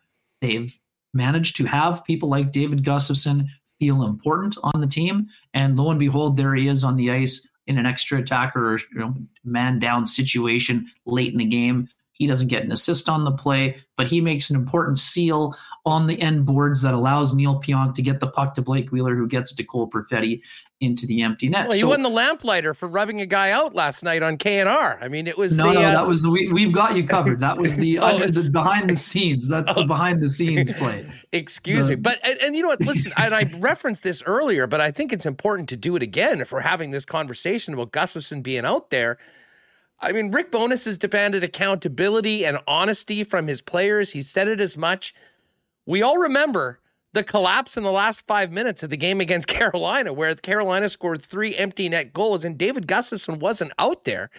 Right. And Rick Bowness admitted after the fact later on that week, looking back, you know what, if I had to do it over again, I'd probably handle it differently. And then lo and behold, last night, who's making an impactful play in that very situation? It's the Gus bus. And um, it shows that he backs up what he says and isn't afraid or too proud not to admit a mistake. And uh, I think it speaks well, and I think that resonates very well on the guys within the room um, when you see that sort of action taken after something that happened earlier on and a frank, honest admission that, oh, you know what, maybe I didn't make the right decision in that spot. Yeah, it's super interesting, Huss. I mean, you know, we see Ovi score twice into the empty net this week. So, like, using skilled players in that role is not uncommon by any coach. But there comes a time where you want to have some of your most defensively responsible players out on the ice as well. And Gustafsson has proven to be that. And it wasn't just because the Jets were down to 11 forwards. I mean, I think we're going to see times coming up here over the next little while where Gustafsson is used with Adam Lowry, where you have the two centers thrown over the boards. One of them goes to the wall, and they'll be out there maybe together to protect leads, uh, like that one, you know, against uh, you know the St. Louis Blues. But you know, even when guys like Axel Jonsson, Fjallby, they come out of the lineup and you know, fans are up in arms for half an hour or two hours on the old Twitter machine and whatever else, and they can't understand why Rick Bowness is doing so, some of the things that he does. Well, it's Rick, Rick's job to know his team, Huss, and how he manages the internal competition. I mean, ultimately is up to him because we talk about accountability. The person who has to be accountable for the lineup is Rick Bowness. So uh, and and we trust that he knows the roster a little bit better than than we do, even though we are you know quick to criticize. And again, I'm I'm in that class of people who don't haven't always agreed with the decisions. Hmm. Um, but at the, at the end of the day, Rick Bowness is doing what he thinks is best for the club. Uh, you know, listening to Logan Stanley, you know, he played almost 18 minutes in his game first game back, and I, I still stand by what I said. Us, I think that the you know one of the things that could have helped Logan Stanley was to be in Abbotsford this weekend playing conditioning stint games in the American Hockey League level to help him get his wind up. That's not a knock on Logan Stanley. It's it's a tip of the cap or a stick tap to the way Dylan Samberg has played so far in that role. Having said that, Logan Stanley came in and had an impact. He had five hits in the game, two blocked shots, played almost 18 minutes. Well, whether people like it or not, Yes, his assist came on a shot that was wide of the net. And no, I don't think he intentionally shot it wide to have it land on Mark Scheifele's stick, but he did his job in getting his shot through. He got on the score sheet. And more importantly for that, he made an impact on the penalty kill and used his body, which is what he's going to have to do, Huss, to stay in the lineup. So, uh, you know, like we said before, competition is ongoing up front, even with the loss of Saku Maenalanen, who I mean, we expect is going to be out for in the week to week category and not day to day after what looked like a separated shoulder. Um, you know, to you know to some of us who aren't doctors but who pretend to make an analysis or diagnosis off the television. Um, but the competition is on on the defense too. I mean, so you know that's unfortunate. We've talked about this before, us. if you're Dylan Samberg and you played well enough to stay in the lineup, yes, you're going to be a little bit confused or disappointed to be out of the lineup. But you know, you got to stay on your toes when you when you have fewer than you know 50 or 60 NHL games in your resume. Uh, you're on your toes. You got to do the best you can, and when your number is called, you have to be ready. And that number could be called on Friday night if you know, depending on Dylan DeMello, who sounds like he'll be another game time decision with whatever he's dealing with here. Yeah, uh, listen, I thought Stan was fine last night, and to be honest, I think if you saw his very small body of work at the beginning of the season, despite all the noise around him, um, he played some of his best hockey as a Winnipeg Jet, and even the analytic numbers were very, very complimentary to Logan Stanley. So, uh, competition is a good thing. And listen, if you're in a a lost season like last year, for instance, I'm totally here for the conversation of playing some younger guys, getting them experience. This team's in first place right now. They're going out to win hockey games, and the coaches have been pressing the right button. Uh, and listen, it's always fun to talk about particular lineup decisions and Canadian markets. We can, man, we can spend a lot of time talking about the sixth defenseman or who's the winger on the fourth line. Um, overall, they're going to need, and just gets back to your point of everyone feeling a part of it, Ken.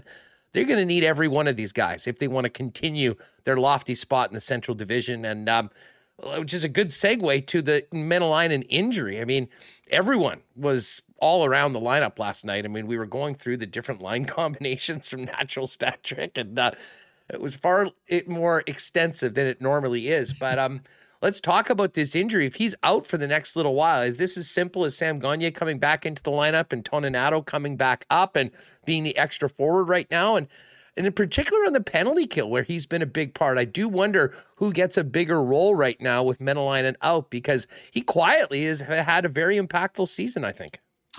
Yeah, I've liked a lot of uh, Maenalanen's game. Obviously, he's got a little bit of offensive, uh, you know, flair that he's added to the mix the last little while here, including that two-goal outing the other night uh, against the Chicago Blackhawks, right? But um, I think actually Jonsson Fjallby will benefit on the penalty killing side. You know, even after he came back into the lineup, he wasn't being used to kill penalties quite as often. You know, you know, Blake Wheeler's been used in that role a little bit more of late. He's been out there with Gustafsson.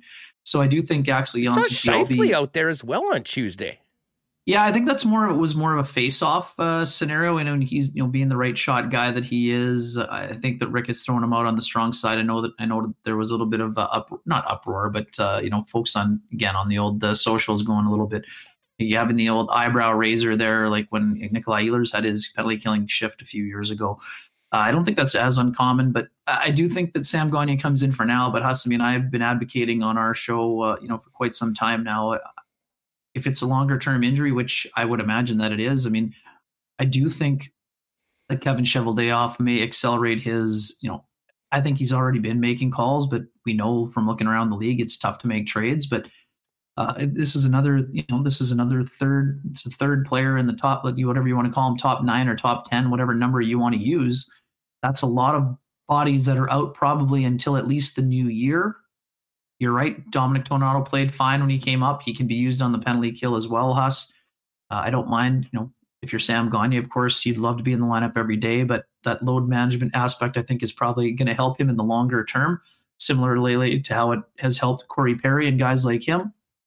But uh, I do think that this could accelerate the Jets, uh, you know, maybe looking for mm. someone on the, you know, on the trade market. How that how they get to that point, I'm still not 100% sure. Uh, we know that uh, they've got some guys going to the World Junior here coming up, and that's good for them in the long term as well. And I think it's important for the development of those young players. But to me, I said on the show last night, I think Ivan Barbashev is a guy who would be on my radar, Huss. Uh, I know Jesse Puljujärvi was a guy who was getting a lot of you know talk in Edmonton and around the league this this week after his interview with uh, Tommy Sapala, our pal there from Finland, uh, saying he wasn't sure if he even belonged in the NHL. That sounds like a guy just basically cry, you know, it's a cry plea for help to get him to a different situation. But uh, again, that's a scary thing. If if you're rolling around with one goal and you've again, I know it's not full time with McDavid or Draisaitl, but he's been given opportunities with those guys. So uh, is a guy that he'd be worth taking a flyer on, depending on the price tag? Sure. I mean, we know the Jets had interest in him previously, but what's the cost? And now all of a sudden at three million dollars, that's that takes up almost all of the available well, space. let, let me ask you right? about the so, cap space. Let me ask you about the sure. cap situation for the Jets right now, because I mean I'm just pulling up CapFriendly, and it says the projected cap hit is 80 mil. Their projected cap space is basically two and a half million dollars. Their current cap space is 3.625. The deadline cap space is over $10 million. And I just wanted you to maybe explain for people the fact that the little contract was off the books and they're now in a situation where they are not into LTIR, how advantageous literally every game that goes by for the Winnipeg Jets is not being at the cap and what that may allow their general manager to do if he does want to pull the trigger on a trade in the next little while or waiting a month or two and getting closer to the deadline.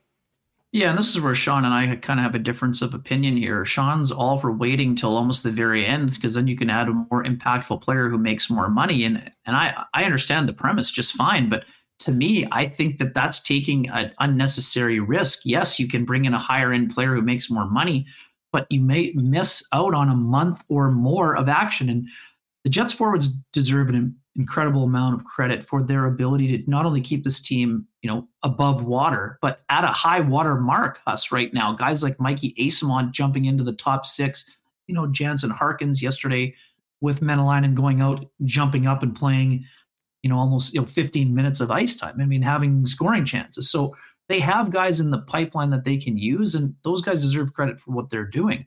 But in order for me, in order for the Jets to stay at the top of the Central or at the top of the West in points percentage, which is where they opened on Friday morning, I think they need for a team that was already looking to upgrade the forward position.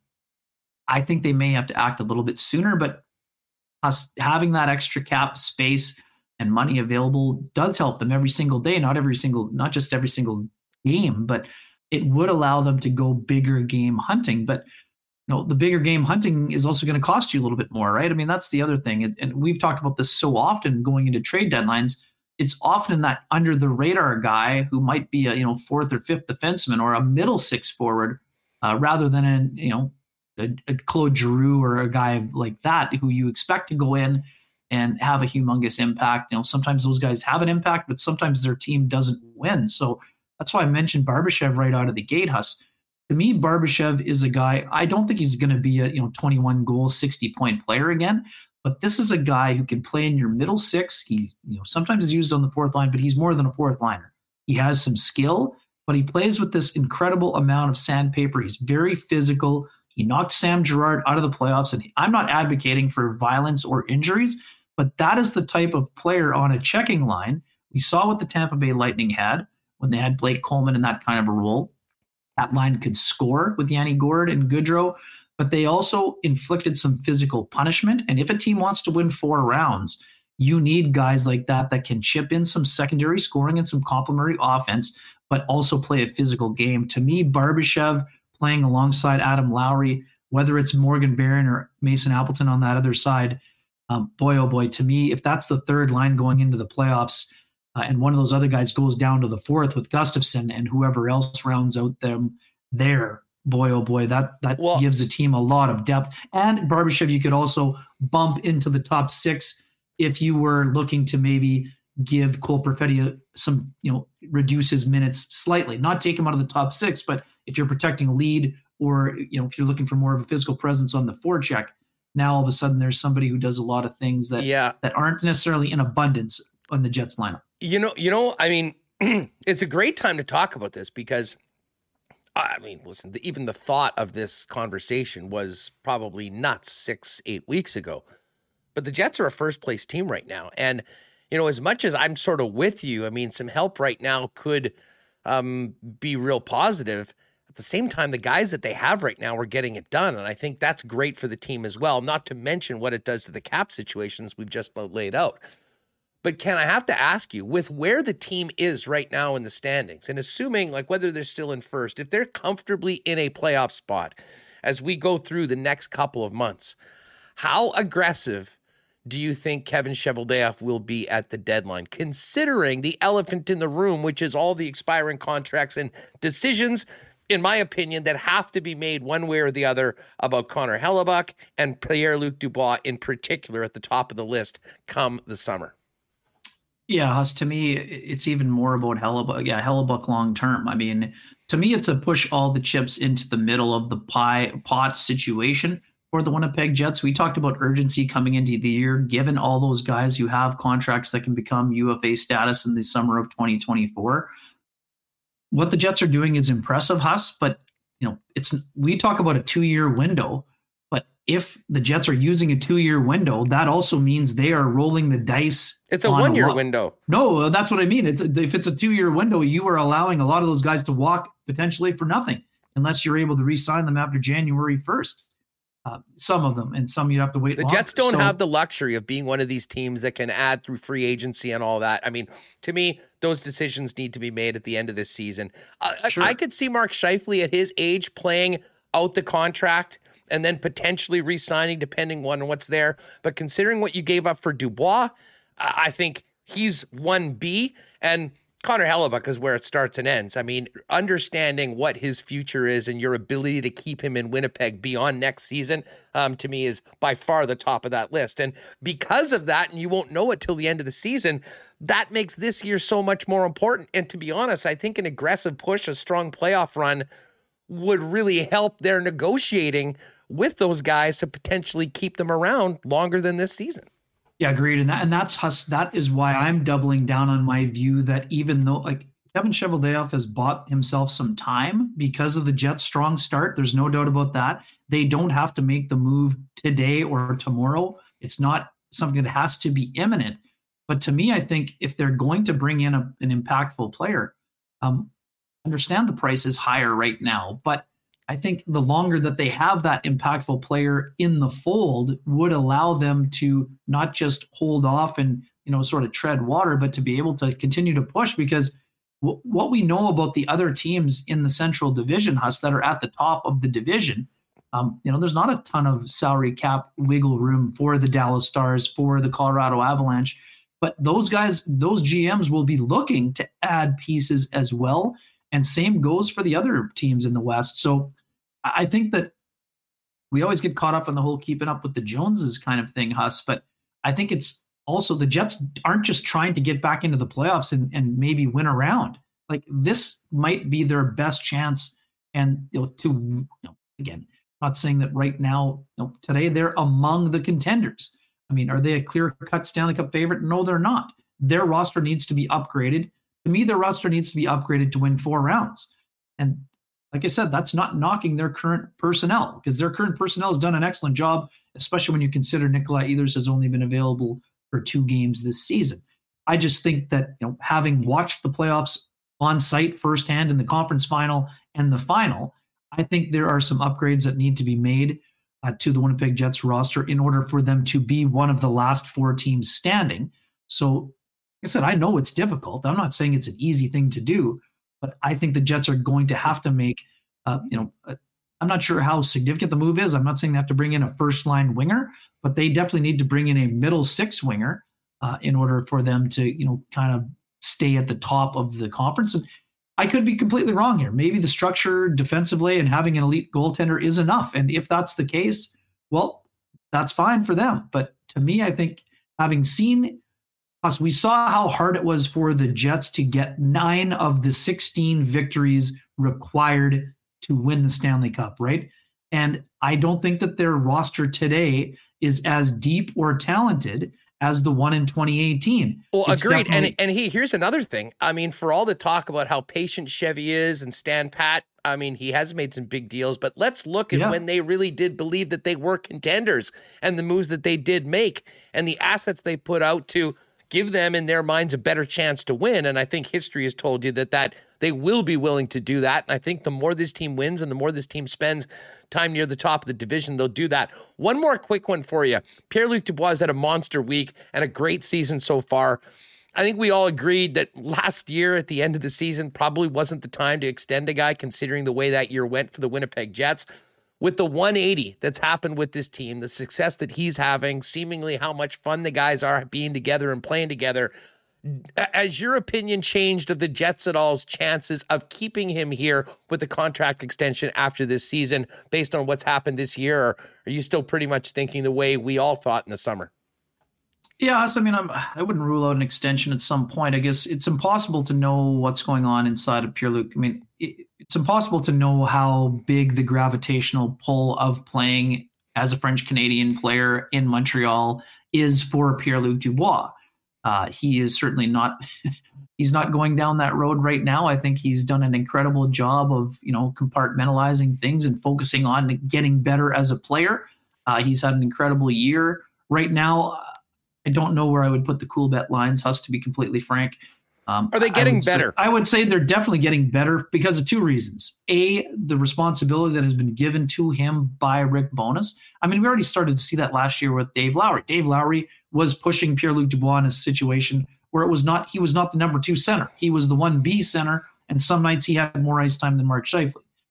By the way, I love what those two guys have been doing together on the power play. Uh, I think they play a similar game, but I think that being back with Kyle Connor, I think also would be of big appeal for Pierre-Luc Dubois because those two guys have been dynamite since they've been put back together.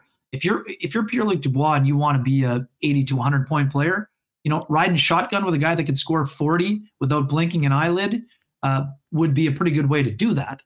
Uh, having said that, again, the, I don't think we're going to know Huss until the summertime, quite frankly. Uh, there could be some negotiations after January 1st, but I don't expect there to that to be something that heats up. Um, and yeah, no, I'm, I'm really thinking it's happening in the summer driving up well. the price, right? Yeah, I mean, well. he's driving up the price for himself, which, which if you're Pat Brisson, you're thrilled because no matter how it plays out, Pierre-Luc Dubois is going to be getting paid, uh, whether it's here or somewhere else after a potential trade. But I think the Jets are enjoying what they have. But what I wrote in my column today, I mean, Pierre-Luc Dubois has shown them what kind of player he can be. He's also shown them how difficult he would be to replace oh, yeah. if they have to get to the point of moving him because those players that play at that level of engagement and that level of power and have that level of production, they aren't growing on trees. Every team wants them. And when you have them, you need to pay them in order to keep them. But sometimes that, you know, that commitment of payment and term isn't enough. But I would say, sorry, that's a long-winded way of saying Huss.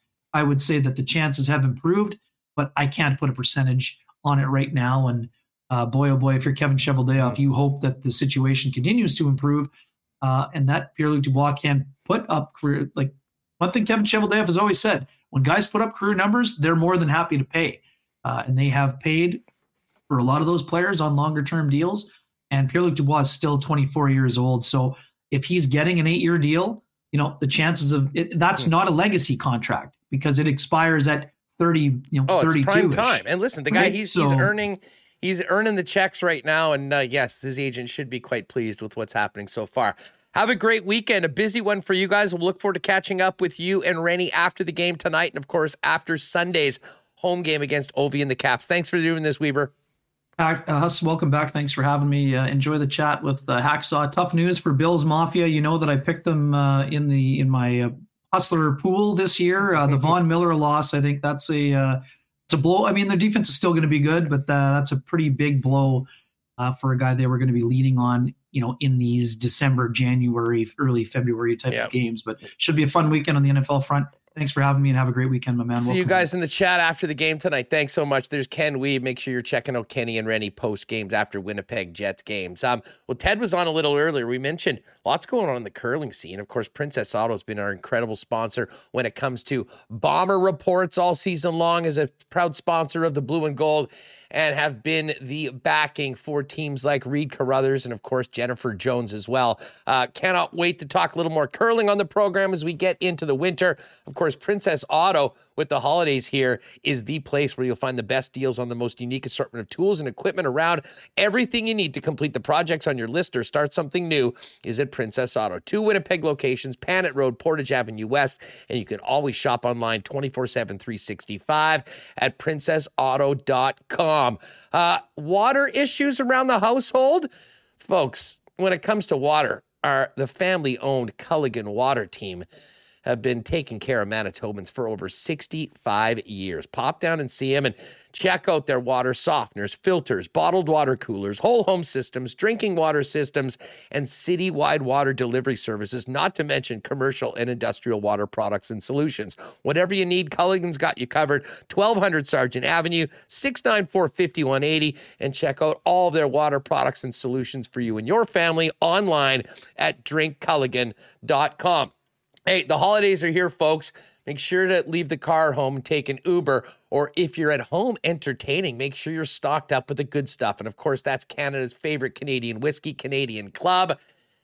And Bomber fans, when you're popping by the 20 largest Manitoba liquor marts, make sure to check out that Jim Beam display because with any purchase of Jim Beam, you will get one of the Bomber collector glasses featuring Zach Collaros, Adam Bighill, and hometown hero Nick Demski best of the season to our friends at Canadian Club and a big thanks for their wonderful support of the club. And hey, tonight we've got Winnipeg Jets hockey, full slate of NFL games on Sunday, and the Jets dropping the puck at six. No better place to do it up with the gang than Boston Pizza. When you're there, check out the craveable jalapeno popper dip, the spicy buffalo mac and cheese, and the new creamy carbonara pizza. And enter to win. You still got a little bit of time to get in for that NFL grand prize of a trip for two to see the Raiders and Niners New Year's weekend. And of course, a bonus Vegas Golden Knights game on New Year's Eve. Boston Pizza, order online as well at bostonpizza.com. All right, let's bring in Hacksaw. Get ready for week 14 in the National Football League. Hacksaw, what's up? How are you, my friend? Nice to see you back here. I thought you'd be showing up with a, your shirt with the palm trees and the pineapples on it. Yeah, it was a little different down in Qatar, that's for sure. It wasn't really a beach wear. They wear um, I don't know how they handle those uh, the uh, the traditional dress, to be honest, in the heat of that country. But uh, the World Cup was incredible and a great, great um, experience, uh, which I'll never forget. Listen, getting to NFL before we talk about Sunday, can we talk about last night? Baker Mayfield had been with the Rams for 48 hours and authors a 98 yard drive with no timeouts to beat the Raiders. Listen, the Raiders have had a lot of epic choke jobs over the years, and especially this year, but on prime time, killing their resurgent playoff hopes was maybe the ultimate Raiders moment we've seen in a long time. How the hell did that happen, Saw? Who needs practice? We don't need practice, as Allen Iverson would say. It's just practice. Uh, it's amazing. He had one walkthrough uh, he had two meetings with coaches, and then he met with uh, John Wolford, the other quarterback, and he hit the big pass. The first snap, he that was twenty yard completion. I thought, holy cow! But then he went four for thirteen, and he was really out of sync, and they were chasing him all over the place. And there's no running game uh, for Los Angeles, but uh, the Raiders self-destructed. Uh, the Raiders two critical penalties: a pass interference penalty on a that wiped out a pass interception on a horrible personal foul penalty when they had the Rams pinned back to their own eight yard line on that final drive. And Jerry Tillery, a little too much exuberance, draws the big penalty. Next thing you know, Mayfield is just spraying it around the field. Let's not forget about the roughing the punter. I mean, that's one of the stupidest special teams plays. I mean, only the Raiders are capable of this. 98 yards, 98 yards with no timeouts and just a shade over one minute. I will tell you though that at least from the Rams' perspective in Los Angeles, just north of here, I'm based in San Diego. They are screaming. They got video evidence that there were four holding calls against the Rams offensive linemen on the final 98 yard drive that should have killed the thing. And the refs swallowed their whistles or didn't see it. One of them was really blatant, arm around the throat. Everybody on TV saw it. Refs didn't see it. So they're they're not real happy right now uh, in in Los Angeles and in, in Las Vegas. Uh, but in terms of the Raiders, it's just typical stupid plays. It just self destruct. It's like a every Sunday get together. Who's going to do the dumb thing that's going to take out drives? Do give credit though. The Rams defense played really really well. I mean, they choked off Derek Carr after halftime, and they made the yards for Josh Jacobs to get really tough and the passing game kind of went away. So it was a stunner. I I went to a pub and I watched the first half and it was 16 to 3 and I said these guys are not competitive we're going home. And by the time I get home they're on a 98 yard drive on their way to a victory. You know, two touchdowns in the final three minutes. So yeah, it's a shocker. But to invoke Allen Iverson, practice. Who needs practice? You know, I, I, have to laugh, and you know I'm a Chiefs guy, but even I was buying into the AFC West maybe being the best division we've seen in recent NFL history this year, with the expectations of the Broncos, the expectations of the Raiders, and of course the Chargers being on paper a team that could challenge. Well, it's back to normal. The Chiefs are running away with the division. Denver's had the most miserable season. We'll be talking about a legitimate question as to whether that's the worst trade in NFL history, considering what has happened with the Broncos. And the Seahawks are going to be picking in the top five, not with their pick like we all expected, but with the Broncos pick. But I have to ask you about this Sunday Nighter.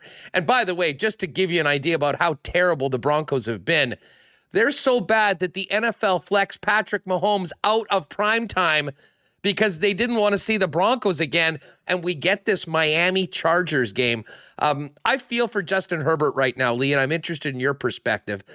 He doesn't have a lot of help. Their defense has been historically bad stopping the run. That wasn't supposed to happen. And his star, his offensive uh, skill position players haven't been there. And he played last week basically in front of the um, the Chargers practice squad. Uh, is there anything that can be salvaged out of this season for the Chargers? And what do you make of this matchup of Herbert going head to head against Tua and the visiting Dolphins, who have had a great season so far? Well, quarterback duel. Justin Herbert, Tua. The only problem is Tua's got all the bullets in the gun, and Justin's hardly got any firepower at all.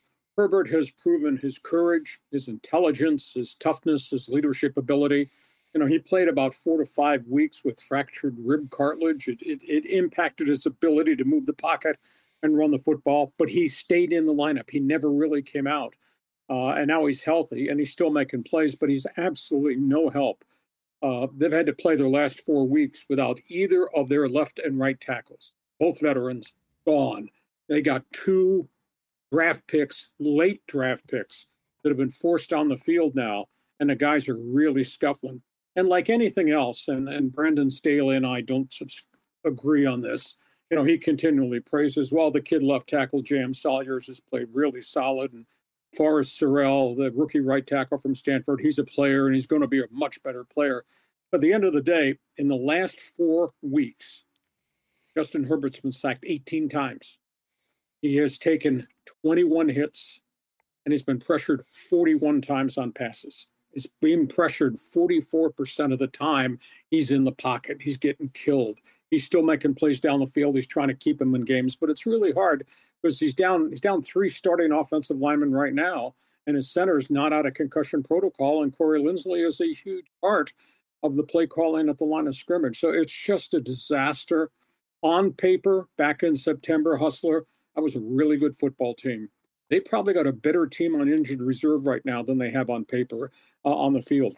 Defensively, uh, they're just ravaged. They, they, get five defensive linemen are out with significant injuries, and the last guy standing was Sebastian Joseph Day, and now he's got a sprained knee and he's not practicing, so they're in trouble. Miami, man, they're hitting on all cylinders. Tua has elevated himself from a game manager quarterback, as he was in years one and two in Miami, to a game changer. He's making all the plays down the field. Uh, Kid has thrown for 2,900 yards and he missed three and a half games. He's still thrown for 2,900 yards. And he's got Tyreek Hill, 96 catches, 14 yards per catch. And he's got Jalen Waddle, the young second year guy, 56 catches, an astounding 19 yards per reception. He's got a tight end they throw to.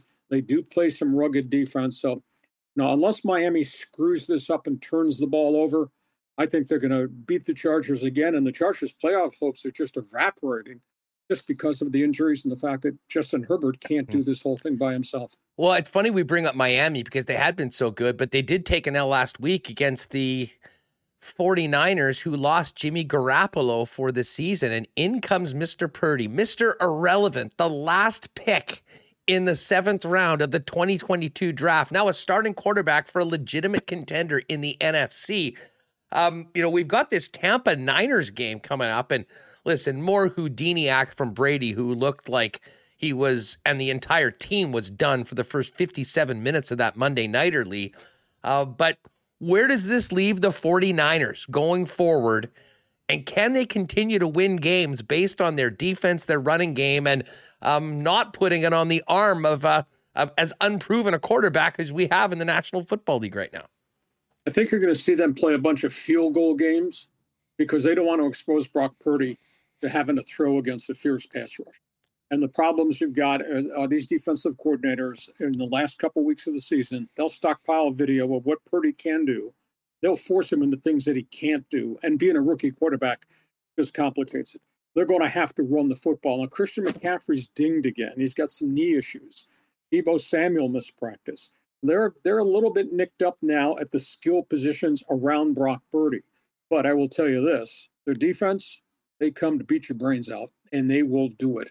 Uh, they're they're going to play low scoring games, I think, going forward. It'll be fascinating to see how Tom Brady holds up. You know, lost in all the conversation about Tom Brady and where Tampa Bay's record is, their offensive line's a mess. I mean, they're they're down five offensive linemen, and this started in preseason camp when they lost Ali Marpet, their top Pro Bowl offensive guard, and then they lost their center, and he's been in and out of the lineup, and he's not totally healthy. You just look at the offensive front of Tampa; there's just not much there, and they are dead last uh, in running the football. Leonard Fournette's had kind of a, a, garbage season. They're throwing it some to him, but they're not they're not running the football at all. So an awful lot on Brady's shoulders, and now he's got to face the 49er Mean Street defense. Not going to be an easy game. I, I swear to you, I think it's going to be a field goal game because they got to protect Purdy also against Tampa's defense, which is all over the field.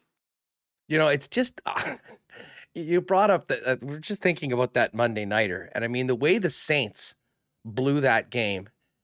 And then three days later, the Raiders do it as well. I mean, it's hard to believe that you have that, the combination of the execution, the coaching decisions, everything that had to happen for both of those teams to win and for those games to happen just 72 hours apart. Well, composite, they'll understand both those are really bad football teams.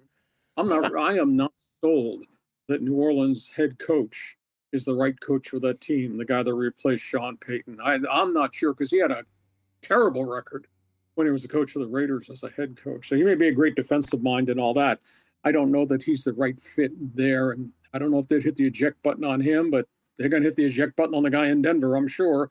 so, you know, this this head coach might get tossed uh, in New Orleans. Josh too. McDaniels but, uh, might too. I mean, especially after, I mean, he's already the all time leader for blown double digit leads in the second half and he's coached 13 games. It is uh, it is wild. Hey Lee, before we go, I'm really interested in this Jets Buffalo game. I mean, Buffalo's a 10 point favorite. I don't know how that number makes sense considering the way they played. They've lost Von Miller and it seems like the Jets players quite pleased that um, Zach Wilson's no longer the starting quarterback and they've rallied around Mike White. What do you make of this big AFC matchup of two teams that are right now in playoff spots?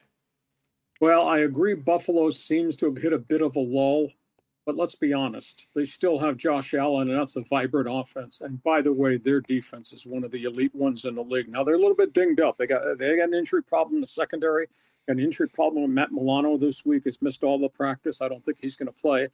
But you know the Jets conversely have no offensive line, even though Mike White has thrown for a ton of yards in his starts here recently. But I think that the Jets are down six offensive linemen now. They just lost one of their starting tackles with a blood clot problem that's resurfaced, and they've just never been able to get healthy. So I don't think that everything that's wrong in New York with the Jets has to do strictly with that quarterback from BYU. I think Zach Wilson's had uh, just a lot of non-support around him, and they lost pre, uh, uh, the running back from Iowa State, the number one draft pick, uh, Breece Hall, who went out with a knee injury after a career best game. So the the Jets are limping on offense to protect the quarterback. But Mike White, I'll tell you what, he looks like a riverboat gambler out there. He seems to be kind of fun to watch. You talk about weird games. How about Detroit being favored over Minnesota? Uh, would you explain that one to me? This is the the Lions defense that gives up 402 yards per game, going against Kirk Cousins and going against Jefferson and Thielen and and Dalvin Cook. That that Detroit defense is going to stop Minnesota. I don't think so about that one. Uh, any idea how that is the case? There's a lot of Viking fans that feel completely disrespected. Um, and I don't know whether there's a better example of that than they are underdogs going into Detroit. Detroit's been awesomely over the last four to five weeks. Oh, but Minnesota's won every close game. I expect this to be a close game, But man, O'Connell and his guys, they've won all those close games. And I'll be honest, I mean, even though I've been high and I've won some bets on the Lions over the past month and a half, I don't know how I can resist putting a little sprinkle on the Vikings at plus 110 to win that game in a close fashion. Listen, if you got money to burn, money to throw away, you just came back from Qatar, you know, you can put, put some of those Canadian dollars in an envelope and mail it to your San Diego correspondent. Uh, I could use it for the gas money down here. The gas prices are still blatantly obscene, but uh, it'll be fun. Hey, speaking of World Cup, I just I, I know you probably had a blast. Uh, I could not believe Brazil lost. Holy cow! I've got a I've got a media friend, a writer for a wire service that's based out of Rio de Janeiro, and he says it's been like there's a death in the country. He just emailed me. He said, "You can't believe how sad everybody is for what just happened when Brazil lost to Croatia." Oh, I mean, and they were up in extra time, and uh, then the Croats score with like two minutes left and win it. I mean, listen, Canada's I think feeling a little bit better about their performance, considering that Belgium was the number two team in the world, could have and should have probably beat them. They didn't even make it through, and Morocco and Croatia are still alive right now. Morocco will play tomorrow after beating Spain in the round of 16, and uh, Croatia is on to the final four. Lee, who's winning tomorrow? France, well, England. Uh, I was going to mention they love each other, they hate each other. They were partners in the war, but you know, effective Sunday or Saturday morning, we're not going to like each other. Uh, I, I, think it's been an unbelievable game. Uh, France has got firepower. I'm still waiting for England's firepower because they got all the guys from the English Premier League led by Harry Kane. I'm still waiting for them to explode, and it has not happened yet. Maybe it'll happen against the French, but it I, th- I think it's a pick 'em game. I'm rooting for England, but I'll tell you what, France has got enough guns that they could get this one too. Well, I mean, the thing, I mean, they did have drop a half dozen on the Iranians to start the tournament, but since then it's been tight defense, but they've gotten it done. I can't wait for the game tomorrow and the rest of it. Lee, thanks so much. Have a great weekend. We'll look forward to catching up next week before Christmas. And then you get a chance, have all your uh, viewers and followers uh, check my website, leehacksawhamilton.com subscribe to my podcast because we did a 57 minute podcast last night that's new coming out of the winter baseball meetings down here in San Diego, which were absolutely crazy. So have yourself a great NFL weekend, Hustler. Talk to you next Friday. You're the best. There it is. LeeHacksawHamilton.com is the website. Make sure to check him out on YouTube as well and give a sub to the Hacksaw YouTube channel with some more great content coming out regularly. All right. We do have, uh, we were just mentioning the World Cup, and we're going to get to the cool bet lines in a minute. Folks, if you were riding on my exclusive for all the teams to score, I think we just got it in miracle fashion. Brazil and Croatia scored in extra time. And then the Netherlands just got one in. They're now in the 89th minute. Argentina up two to one. But I think we're cashing another exclusive at plus 410. All right, marbles just about to get going. Uh, before we do that, do have to thank our friends at the Nick and Nicky DQ group. They're great support of Winnipeg Sports Talk. It's always blizzard time in Winnipeg at the four Nick and Nicky DQs DQ Niverville, DQ Northgate, DQ Polo Park, and DQ St. Anne's. And hey, folks, I know it's a little chilly outside, but nothing could be a better addition to a holiday gathering, a little party than a DQ ice cream cake. Hit up Nick and Nikki, let them make it all festive for you and entertain your guests with the best dessert you could possibly have. And while you're there, check out those stack burgers, chicken fingers, and more on the grill at your local Nick and Nikki DQ. DQ Manitoba on Instagram if you want to send them a message and get a custom cake done up for the holidays. And hey, with the holidays here, nothing goes better with a holiday, holiday gathering than a few of Winnipeg's favorite delicious local beers. And that, of course, is our friends at Little Brown Jug. Great spot to get together with friends is Little Brown Jug, the brewery and tap room. Amazing spot down on William Avenue. i have to wait a few months to get back out on the patio, uh, but still great. You can try all the beers, including their festive selections. And check out their great selection of merchandise as well. And if you can't make it down, it's all available for home delivery online at littlebrownjug.ca and make sure to check out Little Brown Jug in the uh, aisle at your favorite local beer store as well. And hey, if you are out, fine restaurants and bars we will have 1919 on tap, the flagship brand of our friends at Little Brown Jug. All right, Reem, it's Friday afternoon. An amazing, amazing show so far. Lots of excitement for the Jets, and uh, I think a lot of excitement for the Marbles Tournament of Champions brought to you by Consolidated Supply. All right, everybody. The uh, Marbles entries are open. And we have done uh, Remo. Just I know we've always said you know you have to be subscribed to uh, to to enter, um, but we've actually found a way. The chat right now is subscriber only. So if you're having an issue issue getting in, you forgot to hit the uh, red subscribe button. It's free. It's literally the simplest thing you can do. You'll get all the latest Winnipeg Sports Talk content in your YouTube feed. Um, but if you haven't already, hit that red subscribe button. Hit the thumbs up while you're there, and get ready for marbles time after we qualified our first three yesterday. Reem. Yeah, a lot of people excited in chat and has there have been a lot of frequently asked questions. I, I don't know if you and I want to address this Sure. with the chat. Okay, so people want to know, you know, Friday we usually give out a hoodie um, for the winner. Are we still doing that today? Uh, I think we have the. I think we have enough hoodies that we can continue Okay. through, and uh, of course that's thanks to Canadian Club. Uh, but we will into the new year work with maybe one of our other sponsors to uh, try and get some more hoodies. But uh, barring an issue with quantities of a particular size, I think we're good for at least one more of each size right now.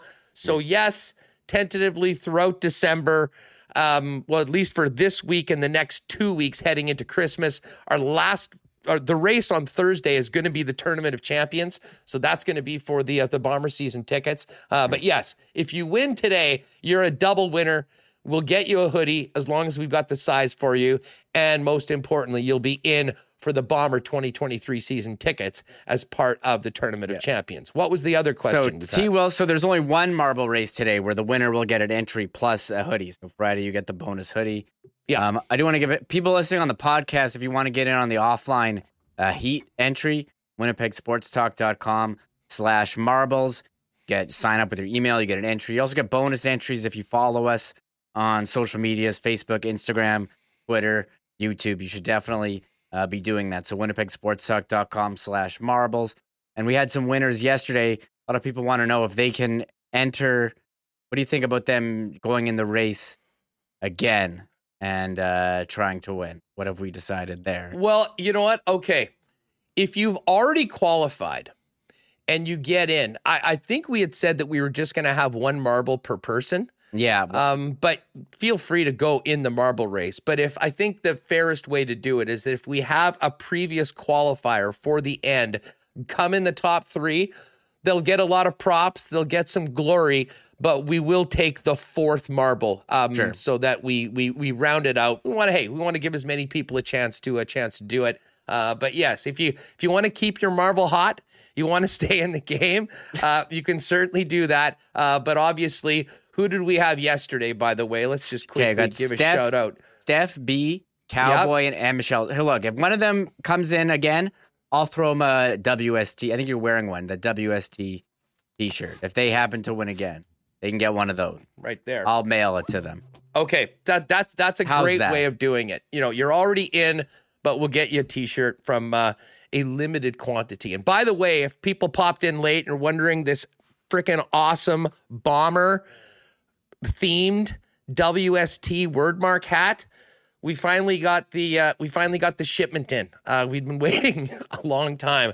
Uh, right now, the new New Era toques, which we got about a month ago, as well as a number of new WST hats. This one in the snapback and the dad hat version from New Era, as well as new versions of the WST logo hat in black, as well as a navy, silver, or gray combo, uh, which we've got. Remo, I think you've got them there. If you want to maybe I'll show them off. I got to make a real like Instagram post and take pictures of all these. But we got this is the black one right here. Black That's one. the This is- snapback. This is navy with the silver. I love this one.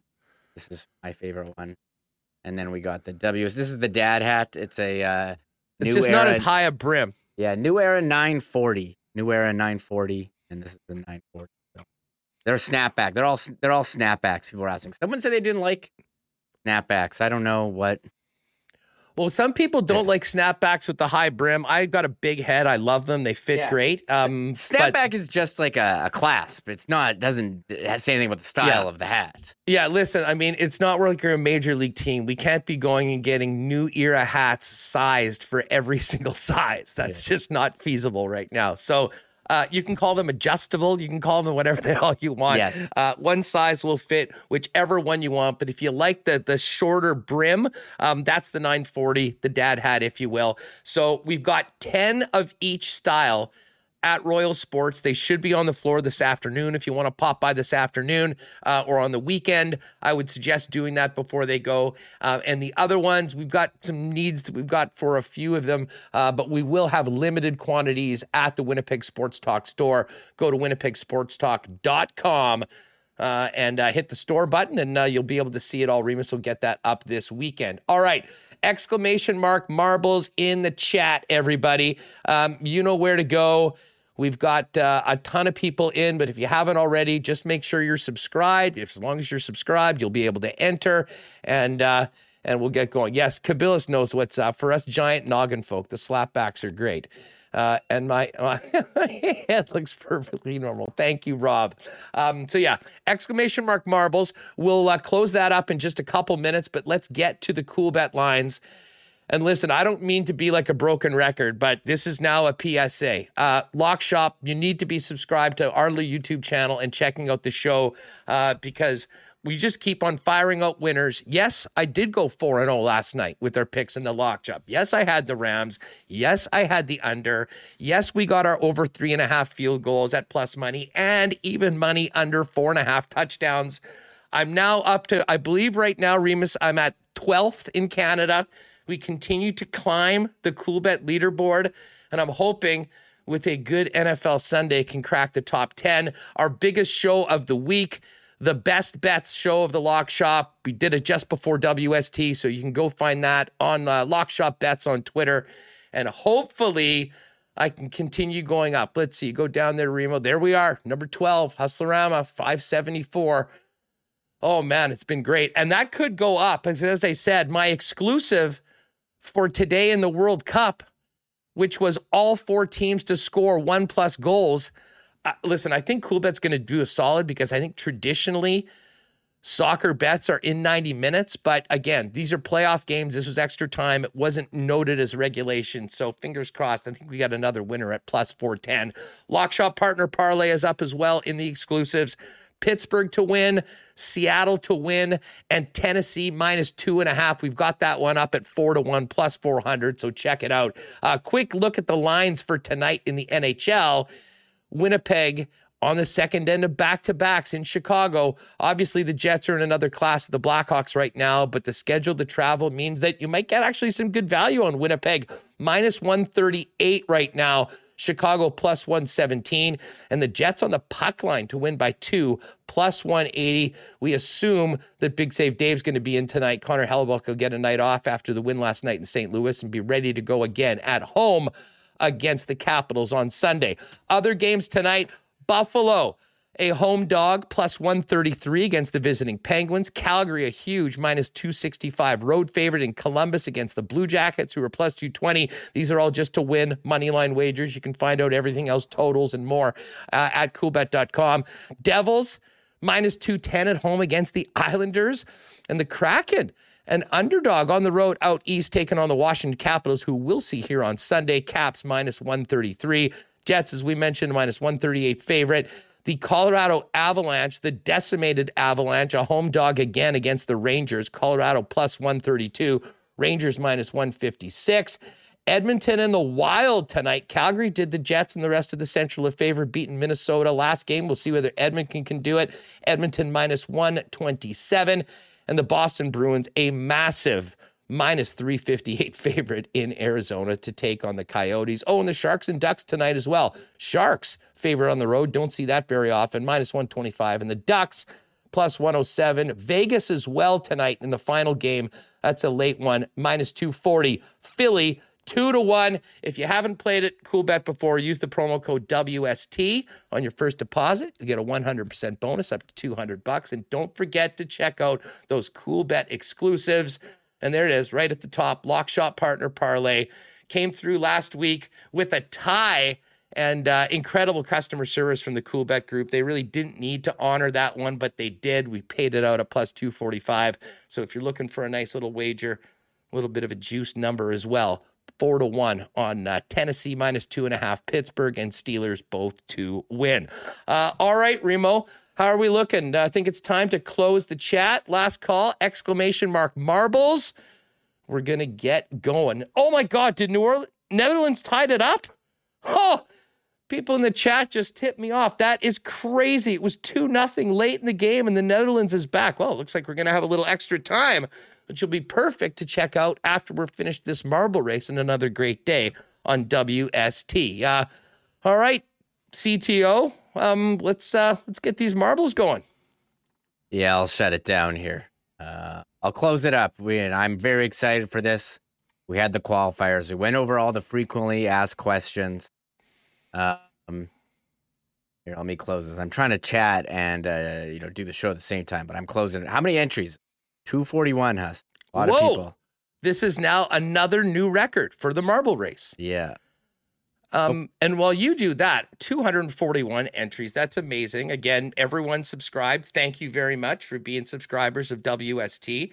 And as we'll be mentioning throughout these next couple weeks, the big thanks has to be to Spicy, Joe, Buck, and my boys down at Consolidated Supply, who actually had the idea for maybe something special around the holidays. And man, they have put forth just a maybe the best prize we could possibly have here for Winnipeg sports fans and that is 2023 Blue Bomber season tickets. Um, if you're just wondering how this is working, you didn't know, we've got 12 races. We did number one yesterday, number two is today. And for the next two weeks, Monday to Friday, heading into Christmas, we will be doing a marble race every day. Um, so if you are listening on the podcast, if you can't, throw your little alarm around 2:45, which is when we'll try to open up registration and pop in for the marble race on YouTube for your chance to win. As Remo mentioned, if you are unable to join us live, you can go to winnipegsportstalk.com slash marbles and enter. We'll be getting three entries from there and pay attention to the show next week. We're going to work on it. And I think we'll probably do something over on the Consolidated Supply Instagram page where you can go in, follow them, make a comment, and we'll get three more marbles from there. But the bottom line is the place to qualify is just before 3 p.m. every day on Winnipeg Sports Talk for the next two weeks. Um, everyone's in the chat. Great to see everyone. People are fired up for marbles. They're fired up for the Jets. The weekend's here, holidays, things are good. And I'm fired up for a little extra time in this World Cup game, which we'll be able to watch. And who knows, maybe we'll go to penalties again. Uh, but man, what a crazy collapse by Argentina. Again, I wasn't really watching it. I've been talking to you, but you don't usually see a team score two quickies right at the end to put things to extra time. Um, Remo, are you pretty much ready with the course and the uh, the contestants and everything before we give people another special surprise on WST? Yeah, they're all ready. I was gonna make sure I got the course picked out. Uh, um, okay, I got I got it ready to go. All so, right. Ryu, do you, do you want to tee this up? Sure. So uh, it's special time of year with this uh, tournament of champions and Tristan Rivers. Uh, what are what are we calling Tristan Rivers? Uh, he's the goat, is what he is. Yeah, he's the uh, he has been. He's definitely the contributor, the contributor of the year, or maybe of all time, to Winnipeg Sports Talk. We know how popular the marbles theme is, and as we've talked about all of these marble races Tristan's been in the lab, and I have not heard this yet, but we have, I believe, a new festive version of the marbles song to get us going into race number two of the Consolidated Supply Tournament of Champions. Yeah, I'll hit the music. I don't know if it's festive, but it's certainly uh, it's certainly different. I'll have a lot of different versions as we go. So here, I'm gonna hit the music. Uh, let's go. TRJ. It's Friday.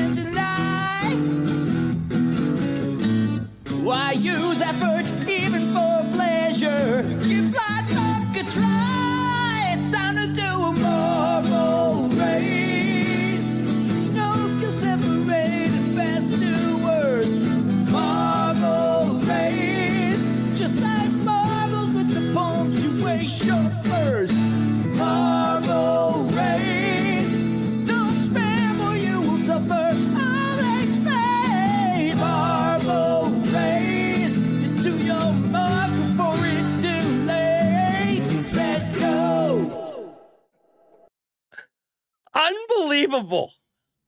Yeah. He- Remus literally said, "Oh, I'd love to get an acoustic version of it," and just like that, TRM Tristan Rivers music comes through. Tristan, we can't thank you enough. Unbelievable. The chat's losing it, and uh, I, I, I'm speechless. Honestly, it was that good, Reem. I said, um, look, I love like unplugged versions and taking a rock song and doing it differently and making it acoustic. And I said, okay, let's do see what we can do here. And uh, he never got back to me until yesterday, basically. And uh, He'd been on the DL. yeah, he was on the DL Hope you're feeling better, by the way. and sent that in. I'm just here, like, got my lighter going back forth, going back and forth on that one. I'm listening in headphones. You can hear a really nice, like, tambourine or something in the background. Yeah, you got the lighter going. Get your cell phone out and like move it back and forth here. That was uh that was incredible. And look, I I said we're gonna. They said, look, they got the demo version. They didn't want to send it to me. I'm like, hold on, the demo version. We'll do a Marble Race Deluxe EP with like 12 different versions plus demos. So, uh, behind the music, Marble Race. I know it's coming soon too. WST style. Um, all right. Well, listen, we're ready to go. We've had a new version of the Marble song from Tristan Rivers Music. The Jets are in first place. The holidays are here. We got a game tonight. We got a game on Sunday. But before we get to any of that, it is time for the second of 12 qualifying races on WST to drop the marbles for your chance to qualify to win bomber season tickets courtesy of consolidated supply uh remo why are you we, we're going back to the main menu I just sketch. I just thought maybe I did. I loaded the wrong one, and I just want to confirm. Oh, okay. I just want to Double make. sure. I, wanna, I just want to double check. I yeah just we want can't double screw check. this up there's too much at stake right There's now There's too much K. The 241 you can see. This is the 241 from today. Yesterday was like 220, I think. Perfect I just want- uh, and what's our next what's the course we're doing today Oh, oh, I clicked the wrong one. It's um cosmic cha- cosmic chaos. Cosmic. This is de- I meant to do cos. This is devil's chaos. I want cosmic chaos. Uh, oh, Tristan is here. Yeah, I showed it to Tristan in the chat. yes tristan give him some love in the chat everybody Oh, sorry, cosmic chaos. 241. all right here we go. We've we've confirmed we've ticked all the boxes. I just we've got wanted the to make correct sure. guys. Yeah no i love it. I love it. Better safe than sorry. There's too much on the line. Hmm. all right folks. Friday race number two marbles tournament of champions.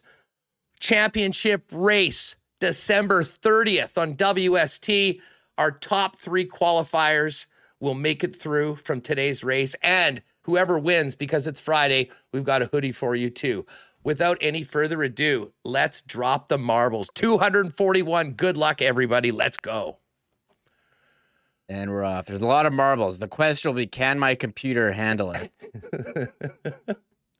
Hopefully. It's looks good so far. Uh, an absolutely wild start. The biggest marble race in WST history. We hit 225 yesterday, and now 241 today. Who's uh who's coming in? Looks like Mel, Andrew Bradshaw, Bridget, Greg Friesen, Roll the Dice, Rob Mahoney, SK, Brant Batters, all in the mix right now three different tubes right now that uh, these marbles are taking on. And I mean, it's just, it's chaos right now. I mean, there are so many marbles, but it looks like Andrew, is it Andrew? Andrew Bradshaw. Bradshaw, I think, might be actually be in first place as we get through um, to this. Now, who's going to get out? Greg Friesen looking good. SK, Mel, who else here? Trevor Red Ranger, Jason Jets in the mix. Oh, Bozeman just got thrown over the top rope. Shorin, geez, it's unfortunate. Unfortunate. But what is fortunate is there's 10 more chances to qualify. Trevor Red Ranger, a few uh, a few chat regulars looking pretty good. There's SK. SK is always active in the chat as well. Trevor Red Ranger and SK and the, Pol- the Polish pumper. Polish pumper is moving in, Huss. Nicely done. The Polish pumper. You got to love it. Wonder if that's my buddy Daryl Morowski. Polish pumper now in first place. Looking pretty good right now. And who's there? Is it SK and Trevor Red Ranger in third? Although now you get to this part, you can definitely get slowed up. And that's what's happened to the Polish pumper. Our top three right now, though SK, Trevor Red Ranger, Polish pumper. Oh, Cam Fang, the wild Fang coming up, up behind him. Mel's in the mix as well. Geez, they are not going too fast right now, but Trevor Red Ranger looks like he's going to get in. The Polish pumper is in. And SK holds on just ahead of Mel and the rest of the group. That was uh that was an unbelievable race. Cosmic chaos today, folks. And everyone else dropping into the chat. So um there you go. Folks, what you're going to need to do Trevor Red Ranger 15, Polish Pumper, and SK. Send us an email at Winnipeg Sports Talk at gmail.com with your contact information. Just we've got your email and number and whatnot. We need to have everyone's. It's hard to contact people off of YouTube. Um, so just make sure we've got it for you and uh, put it in your phones right now. You're in for the championship race on the 30th of December, our final show of 2022, our final active final of 2022 is to give up these 2023 Bomber season tickets courtesy of our great friends and sponsors at Consolidated Supply. Uh, who was in the top? Mel, just shy and had a nice start too. Ryan Kibbins, what's up, Kibbins? Brant Batters had a nice stop. Jeff Johnson, Robert Palmer, Turd Ferguson, and Pretty in Pionk the rounded out the top 10. But again, right now it's all about being on the podium, if you will. Our gold medal to Trevor, silver medal to the pumper, and SK getting bronze, but that's all he needed to uh, to do it. What a week it's been, Remo. Good vibes, good vibes around the team, good vibes around the chat, good vibes around WST. Oh yeah, this I, this is so much fun. Uh, right now, it's a good time of year. I think everyone's in a good mood, and Jets keep winning, which is great, and you know get a shot at uh, seeing Ovechkin here uh, on Sunday. If you want to see, you know, history being made, you know, his history of scoring goals. Yeah, here in no, Wi- no, here in no history, no history. Connor Hellebuyck, Helle, Helly will be back after a day off. They'll Mhm. be good to go. I'm looking forward to it. Hey, but first of all, they- let's see what they can do tonight. Um, you know, I know it's a tough spot, but it'd be really nice to see this team get another win. We all know the performance they had last Friday, which was one of the more forgettable ones of the season. Hopefully, it'll be the opposite tonight. But they do remember pounding the Hawks in Chicago just in the last couple of weeks. What was it, seven to two? Um, we'll see what they can do. Sam Gagner gets back into the lineup, and we expect Big Save Dave to get the start. Uh, once again, gang, thanks so much. The best Christmas gift you can get for one of your friends is the cheapest one a subscription to Winnipeg Sports Talk. Let, you can put that all in the stocking stuffer and uh, just basically pick up your friends' phones and subscribe for them and get get more people in on us and tell them I gave you this is going to be a gift that's going to last all year long. Your WST subscription. Uh, so uh, do that for us. Would love to get a few more people in our uh, daily group here. But other than that, let's have some fun tonight. Uh, World Cup tomorrow, France, England. I think I'm going to get together with some of the fellas and head out to the pub for that one and uh, watch the game tonight. And then a busy Sunday with NFL action, of course, Jets and Caps, 6 p.m. Sunday. We'll be back on Monday and we will have a lot to get to. Jets with two games, all the football action on the weekend, and of course, marble race number three in the Consolidated Supply WST Marbles Tournament of Champions. Uh, what a week it's been, Remo. Uh, enjoy your Friday night. Yeah, I got my uh, wife's uh, work Christmas party, so night out for me. I'm hoping it's Oh. at a it's at a bar, so I'm like hoping they're gonna have the Jets game on. I'll be that. I'm always that guy who's like when there's TVs and it's not usually. I You go know to what, man? places and they don't have they don't have someone there whose job is to manage it. So I have to be there. Hey, So where- can you put on this game? What's the baby situation? And and uh, and Uh, Evan, they're going to be at the grandparents. Yeah, one is at my parents, one's at my in-laws. Okay, My you know what, man? coming over. This is you're not going to get very many green lights like this. Yeah, I think you should be flooring it tonight. Uber, Uber, take full advantage of the festivities of everything that's there for you.